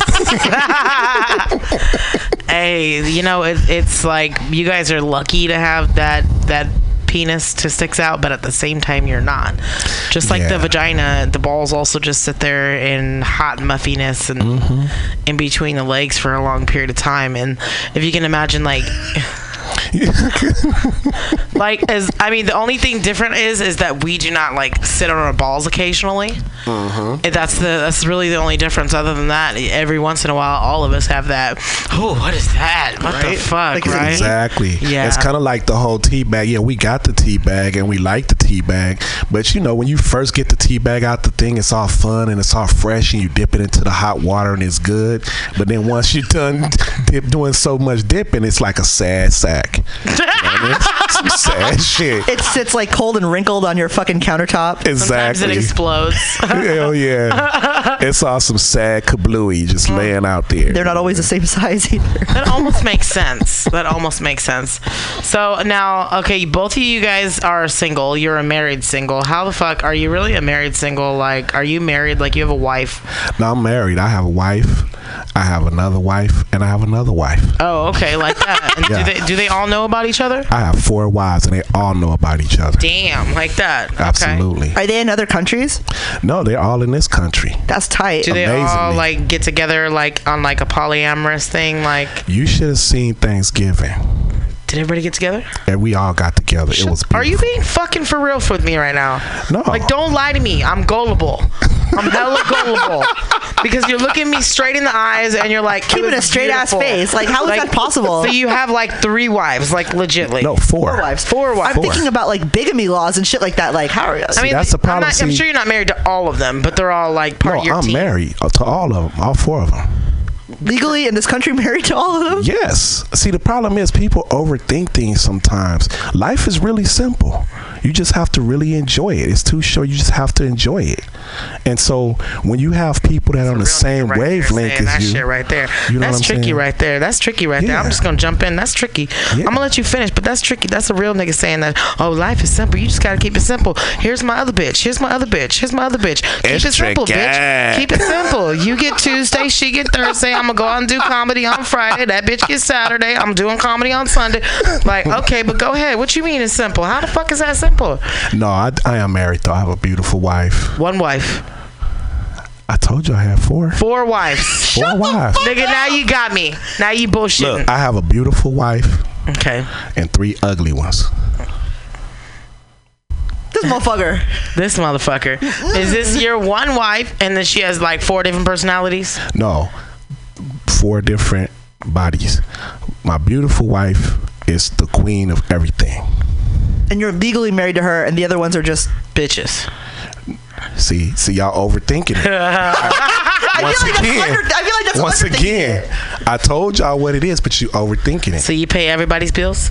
You be working overtime? No, no, we work together. It's a team. Is it all in the same household? It's a team effort. All in the same household? It's a team effort. So Whose, sh- whose name is the bills under? everybody. See, y'all overthinking it. See? That's the kid's See, job that's the right there. You Y'all- gotta y'all making Ray, it all too You gotta put Ray. Quan on there because that nigga ain't got no credit yet. Put him on that DirecTV bill. Exactly. See, know? the way my credit is set up, I can't really, you know what I'm saying? I can't really go into all of that. See, when you have a sub 300 score, Damn. it's, it's, it's, it's hard to have a whore. You know what I mean? So, so I have wives. you know I Okay, mean? okay. Yeah, Got it, so got it, right. got it. Mm-hmm. Yeah, like I'm not gonna lie, like I'm not gonna act like I would never, like I'm not gonna sit here and say that I would never do sexual favors with somebody from like Equifax or. You know what I mean?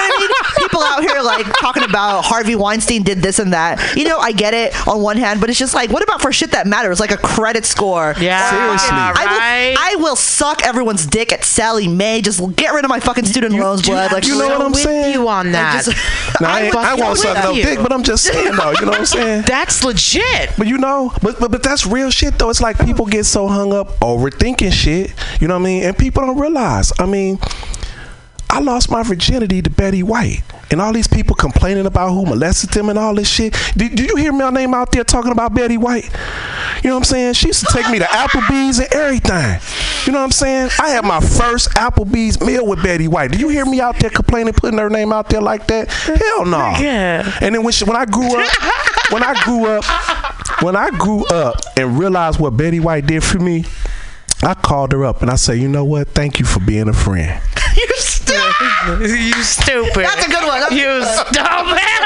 And that shit was hella corny, but I had to do Thank it though. you for being a Boom, friend. boom, boom, boom. boom. Travel down the road and back again. Boom, boom, boom, boom. Your heart is pure.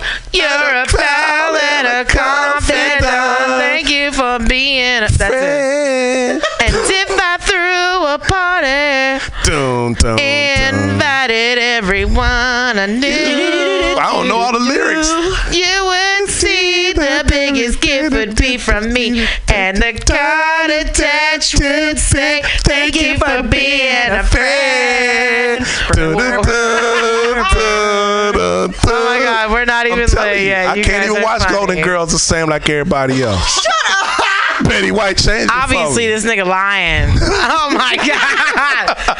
You Hey. funny. You happy though? You was like, "But Buddy White did for me?" I was like, oh, That's so that's why you know what I'm saying. She that's, was hot back in her day too, right? Betty She's White. still she's still bankable. Everybody would still do her. Who, you know See, who I would do is but Joe see, Biden. you, I won't Biden. bang her in the Kim same sense Fuck. that everybody thinks though. I bang her like from the side because that's where all the meat at now. You know what I'm Like saying? in her, like in her rolls. Yeah, her under her under rib. Her under- you know what I'm saying? That's that's where you know got that underfold. Yeah. She got like one on the left side of her rib, the third rib. I'm sure she'd be extra soft. Mm-hmm. Yeah. So, have you ever had like head from a girl with no teeth? I have not, but I heard it's amazing. My, I my know. no, I'm good, thank you. I just my wanted to cousin, ask my that. cousin, um, not my cousin. It's a dude I call my cousin. but I kind of grew up with him on the streets, and it's Mm-hmm. kind of like when you grow up on the streets of Oakland and y'all both witness a murder, y'all cousins. You know what I'm saying? That's how it go. if you sold dope or witness a murder, you cousins now. You Right, know? right, That's how right. it go. Family. They're It's- family. Life. Exactly. And you do everything just like blood cousins except send them shit when they go to jail. Don't put Right. nothing on their books. You know what I mean? Oh man, you ain't my cousin, then fuck you. That's when you just back off. But you know, but uh but yeah, you know, it, he told me, you know, it went down like that. And it was a chick with no teeth. That's what's up. Yeah. But see, I got Betty White before all the teeth was gone. Okay, So. I don't know what that's like. Yeah. Okay. It was Okay. good shit. Before before dentures and implants and shit. Before all that. But see, So, how young then, are you? I am 59. 59 years old. Wow, I'm 52. Mm-hmm. Mm-hmm. No, I'm just joking. I'm 61. I'm I know. I know. 61. You look about 59. You look you look good for 61. Thank you. I appreciate mm-hmm. that. Yeah. You moisturize. This nigga lying all day, okay? It's that- it's that- For y'all motherfuckers that really want to know, this that nigga like one. 30, 36. 36. I think we said 37 outside of. I of. appreciate that. Thank you. Did we say 37 outside of the.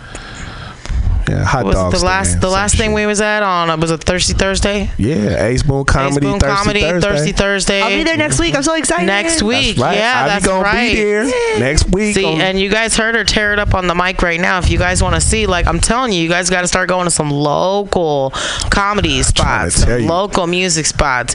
Unfortunately, there's 6,500 of us bacon people, and not everybody deserves that title. We got to stop. We got to start, you know, letting everybody in the club because they some of them giving us a bad name. Let's keep it real. They make it real hard for us. I already told you know a couple of them like, and they were like, "Why are you being so mean to some of these people?" And I'm like, "I'm not being mean. I'm being realistic. I'm just letting this uh, person know that like nobody likes her set. You guys are trying to be nice at awkward open mics because you want them to go up. Like, what's the point? Like, when we go to a real big audition and he's the first in line and you're the last one in line, and you can't get in because you're the last in line. You are really gonna resent the fact that you welcome this motherfucker to the club and he's at the beginning of the line. Exactly. And and then you walk Real out the audition and everybody did a good audition except for that motherfucker. So you're Yeah. like, God damn it, why are you in my spot? Wasted everybody's You time. wasting my time. I got a seventy three dollar ticket for this shit. Exactly. When I started, you had to earn your way in, and I'm Mm-hmm. I'm still new in the game, but you got to earn your way in. First of all, you got to hope somebody puts you on to get your first three to five minutes. Yes. And if you kill, then you get invited back, and then you get invited back to another show, and then after that, then you start expanding. Yep, yep. But these cats be coming up here on open mics, and all of a sudden they're a comedian. Right? Yeah, and- I hate that shit. Nah, fuck nah. that. I think I think that's the reason why I like Ivy so much is because I think we've connected on a level that's not money. Okay, Mm-hmm. I seen way too many females that females and males that are not that fucking good, quite frankly. Seriously. That one. The first question is, how much does this pay? Yeah. And you're like, not a goddamn thing, bitch. Exactly. I am giving you time. Can you or can you not make it? Because the show may or may not make money, but what I'm doing is advertising and giving people life. And I'm advertising myself so I can eventually come into a movie just like you want to advertise yourself so you can eventually come into a movie. Like all these little shows we go to, Ivy, she she knows. Okay, so now let's get to Ivy. Okay, so Ivy, you are in Go, girl. School uh, you you work full time yep. and you're a mother.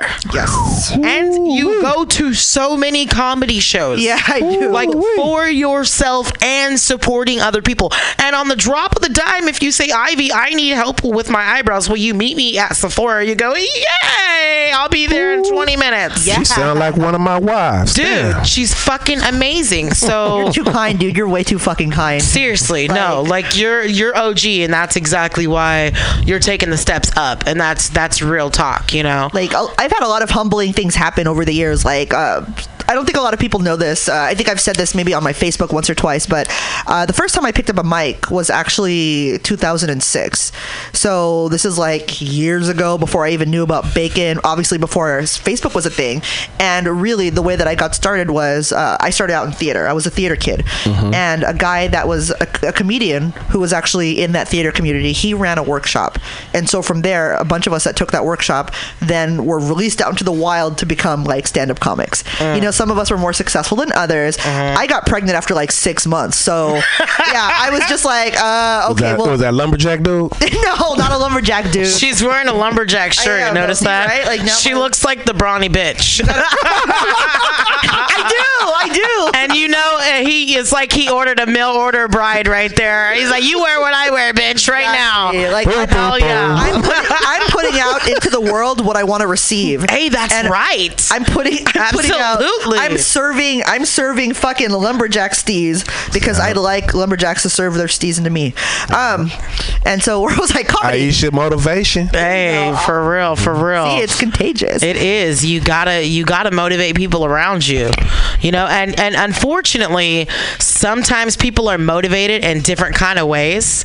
Uh, and with being motivated in different kind of ways, sometimes you're nice, sometimes you're mean, sometimes you're you just motivate. So although like I motivate like and put out energy to you guys in different ways, other people hear my motivation in different ways. Like for example, when I say, "Hey, you know, if you hear ever hear me say something negative, it's not technically that I'm trying to say negative things. I'm trying to get over negative things and beyond on that woosah level completely. Like I see myself meditating on the beach, working out on the beach, like just like having an amazing, amazing, just like journey into the world.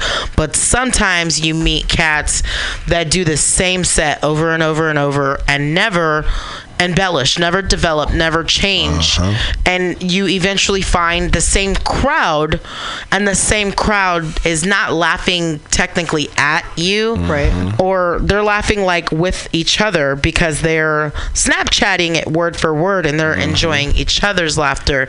And you're not funny, but you're not seeing it out there. So at times I had said things, you know, to some guys that actually they would make me go last because the crowd would leave when I left.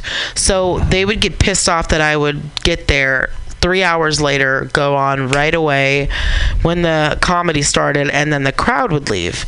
So they would automatically get pissed off at that. So then they were like, okay, fine, we'll make Aisha go last. So they would make me go last, and the crowd would be like 30, 40. You know, these are local teens and stuff that are like waiting for me, mm-hmm. waiting for my fucking honesty, mm-hmm. what it really is. They need that. And I would get up there and I would motivate. I'd be like, you guys, whatever you guys want to do, you know, like you could totally do it. You over there, you got a great voice. I need you to bring that shit out a little bit more. How you sound in the shower, in the car, I need you to bring that out to us next time. Uh-huh. You know, and I'd go up there and give them a minute of motivation and then, uh, and then like start into my story or whatever the case was. Or I would do that at the end usually. Mm-hmm. Either way, these guys would get up. This like group of five or six comedians would get up and they would leave as soon as I got on the mic. Mm-hmm. And I'd be like, "Oh, you're welcome for me going last for these motherfuckers to stay for me." And they'd be like, "Yeah, yeah, we stayed for you." And da and then and then I'd be like, "That's okay. I want you guys to know that you guys' set sucks. Nobody's laughing at you. Come back with a better set next week. Maybe we'll really laugh at something." And I would really like tear them up and like I would fucking I would tear them up as they're walking out. And I'd be like, "What you say, motherfucker?" I'd just be like talking shit. Mm-hmm. And and my world, I would literally go right back to talking to these guys and I'd be like, "Hey guys, you already know I'm trying to motivate them." Exactly. You know they you know they do the stupidest shit and they need to come up with better shit and you know they have a star within them but they just need to come up with some new shit and we're comedians and we should be able to find things and, and everything that we're funny. And I'd go back on in the motivation and how you can inspire and different kind of ways and everything. And all these guys steady hate me forever forever forever. But when they get up on the mic they do different things. Exactly, because the thing is, it's like only an insecure motherfucker can hear some criticism and go get butt hurt like that. Yeah. Right, you know exactly. I mean? It's like if you secure within yourself, you can t- always, you're open to criticism. You want to get feedback from whoever, especially one of your peers. You know what I mean, or somebody that's been in the game longer than you. Yeah. You know, I'm open to learning from anybody, anything in life. You know, if it's somebody is 10 years younger than me, you know what I mean, somebody like 40 years old, 45 years old, you know what I mean, I can learn something from them. Just like I learned something from Betty White when I was, you know, Shut 17 saying? Stupid. You know what I'm saying? Nigga, we want to get to know you, not your lies. You know get, what I mean? Get it's that shit. Yeah, shout out to my wife Kelly. Hey, hey what's up, Kelly. girl? I hear you out there. Kelly Rowland. is that what we talking about? I think, like, oh lover. She's no. hot. She's hot though. She's hot.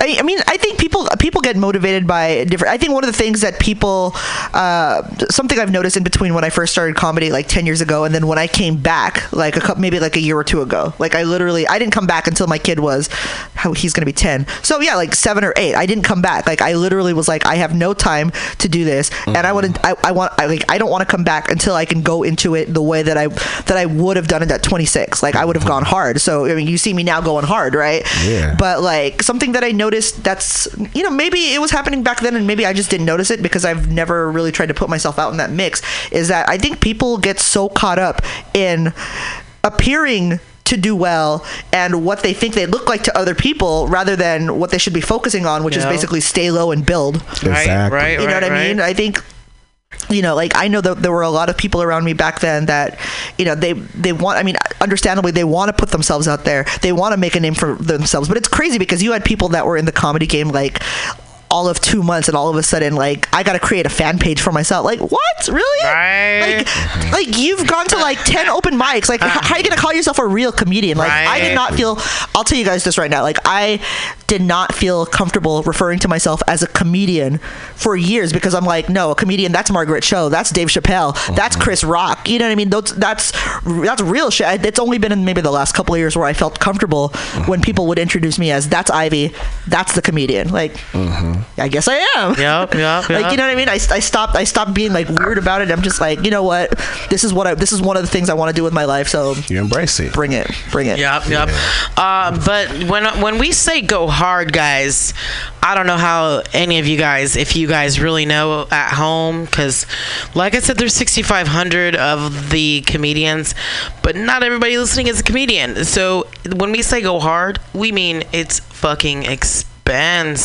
It's rough. It's rough. It's expensive. Like it's it's like we're trying to achieve our dream of becoming a comedian and with becoming a, a comedian is a branch of things Yes. which is the actress in movies you know um, newscasters radio shows.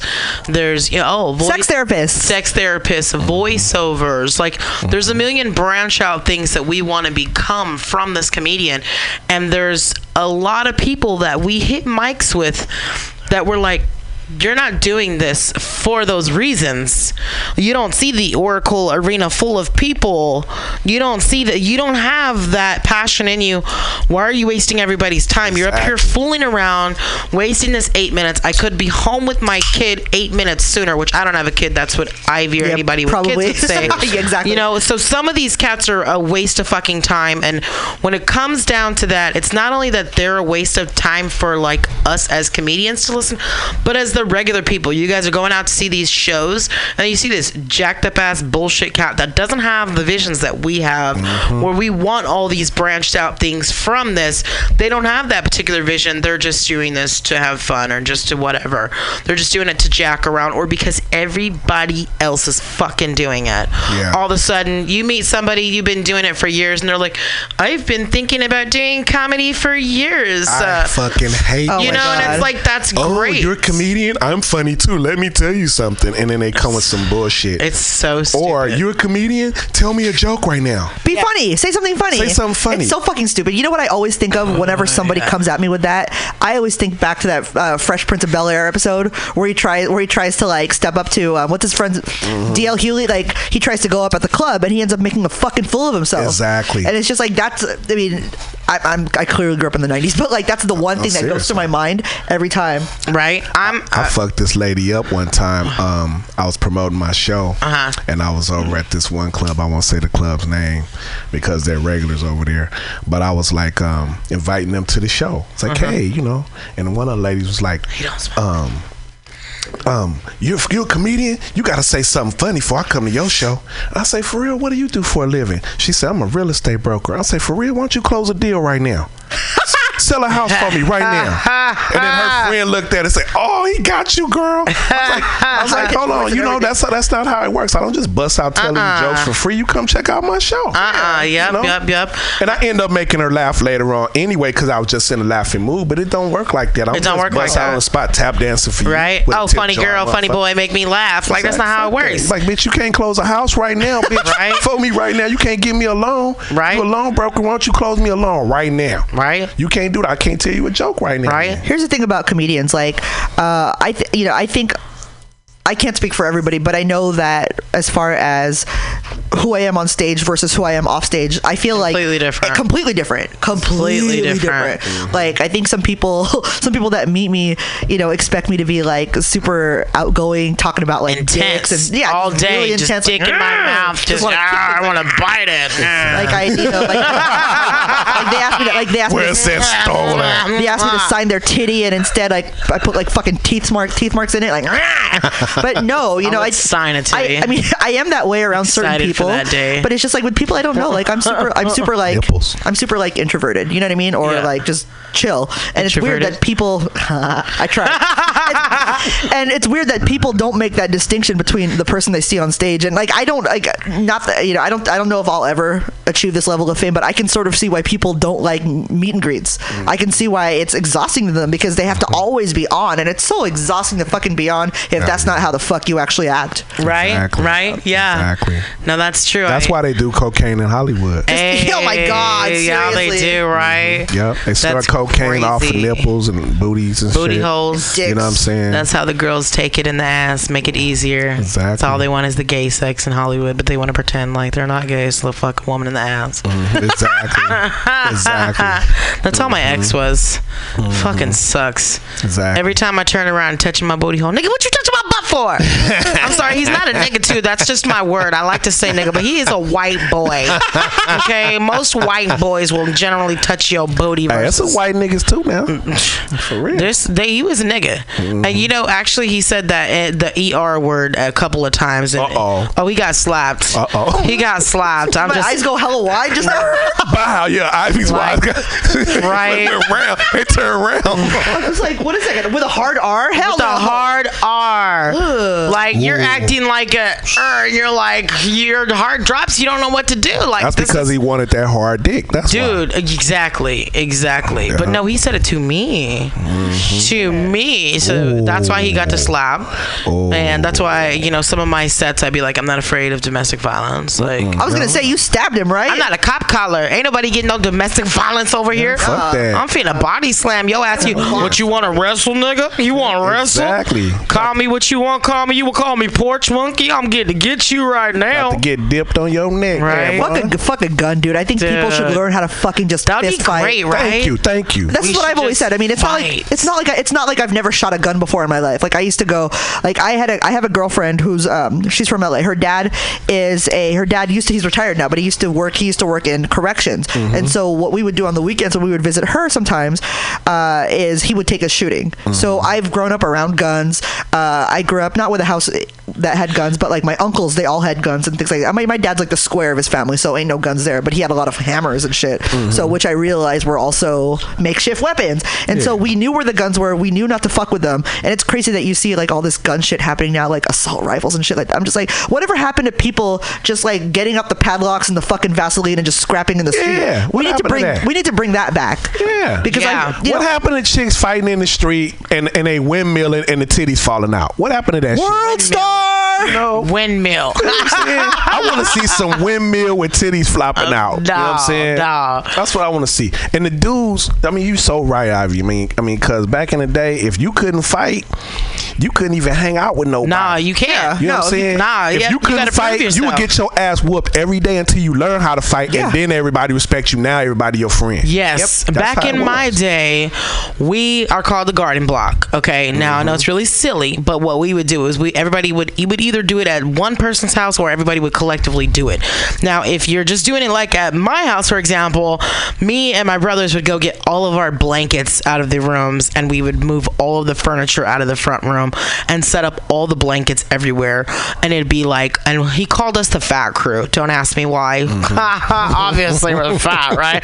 No, but it's fun, right? So mm-hmm. they would, I mean, they get a kick out of it too because they like to pick us up. So they would, me, Sasha, Sarah, Sheree, Janae, we'd have like four or five bitches up in there. all y'all. All them bitches would be, we'd be up in there, and then they'd ha- he'd have like Ray, Bubba, Carlos, James Burns, like Ricky, like whoever would be in there, and all of a sudden we'd be like, you know, corner to corner, and then we start fighting, Yeah. and we would like really be wrestling because you know that's when WWE was like Yeah, the yeah, shit, yeah, yeah. right? Yep. Fucking Yeah. suck it. Hulk like, do you know what the Rock is cooking? Like the Park Rock is the shit. Yep, yep. Anybody? real shit. I am so in love with the Rock. I don't care. That's how, my I don't care dude. how That's big my- his dick is. That's my Dude. He ain't even got to use it ever. I just want to live coexistently with him and just rub his body with oils. No, you He would want seems him nice. to put some coconut I- oil on it and slap it on your face. Coconut oil all over his body. I'll give him baths and rose petals. He seems nice. Like rub he, his feet. He seems amazing. he super seems like a cool guy. I mean, what else do you mm. expect though from somebody that was born him. in Hayward? Hey. He's from Hayward. Oh, is he? Yeah. Oh, that's Yeah. why he's fucking bomb. Yeah. He's right from the bay for sure. Shit. Yeah, he's a cool ass dude. Just to make sure, but I, he, Wikipedia.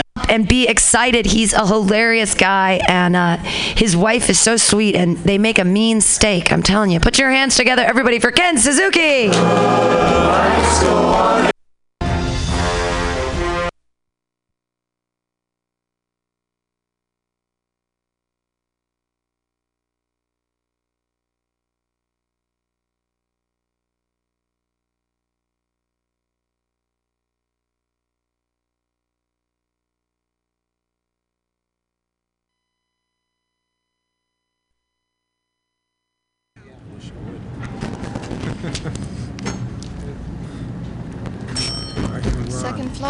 Hardware, children's wear, ladies' lingerie.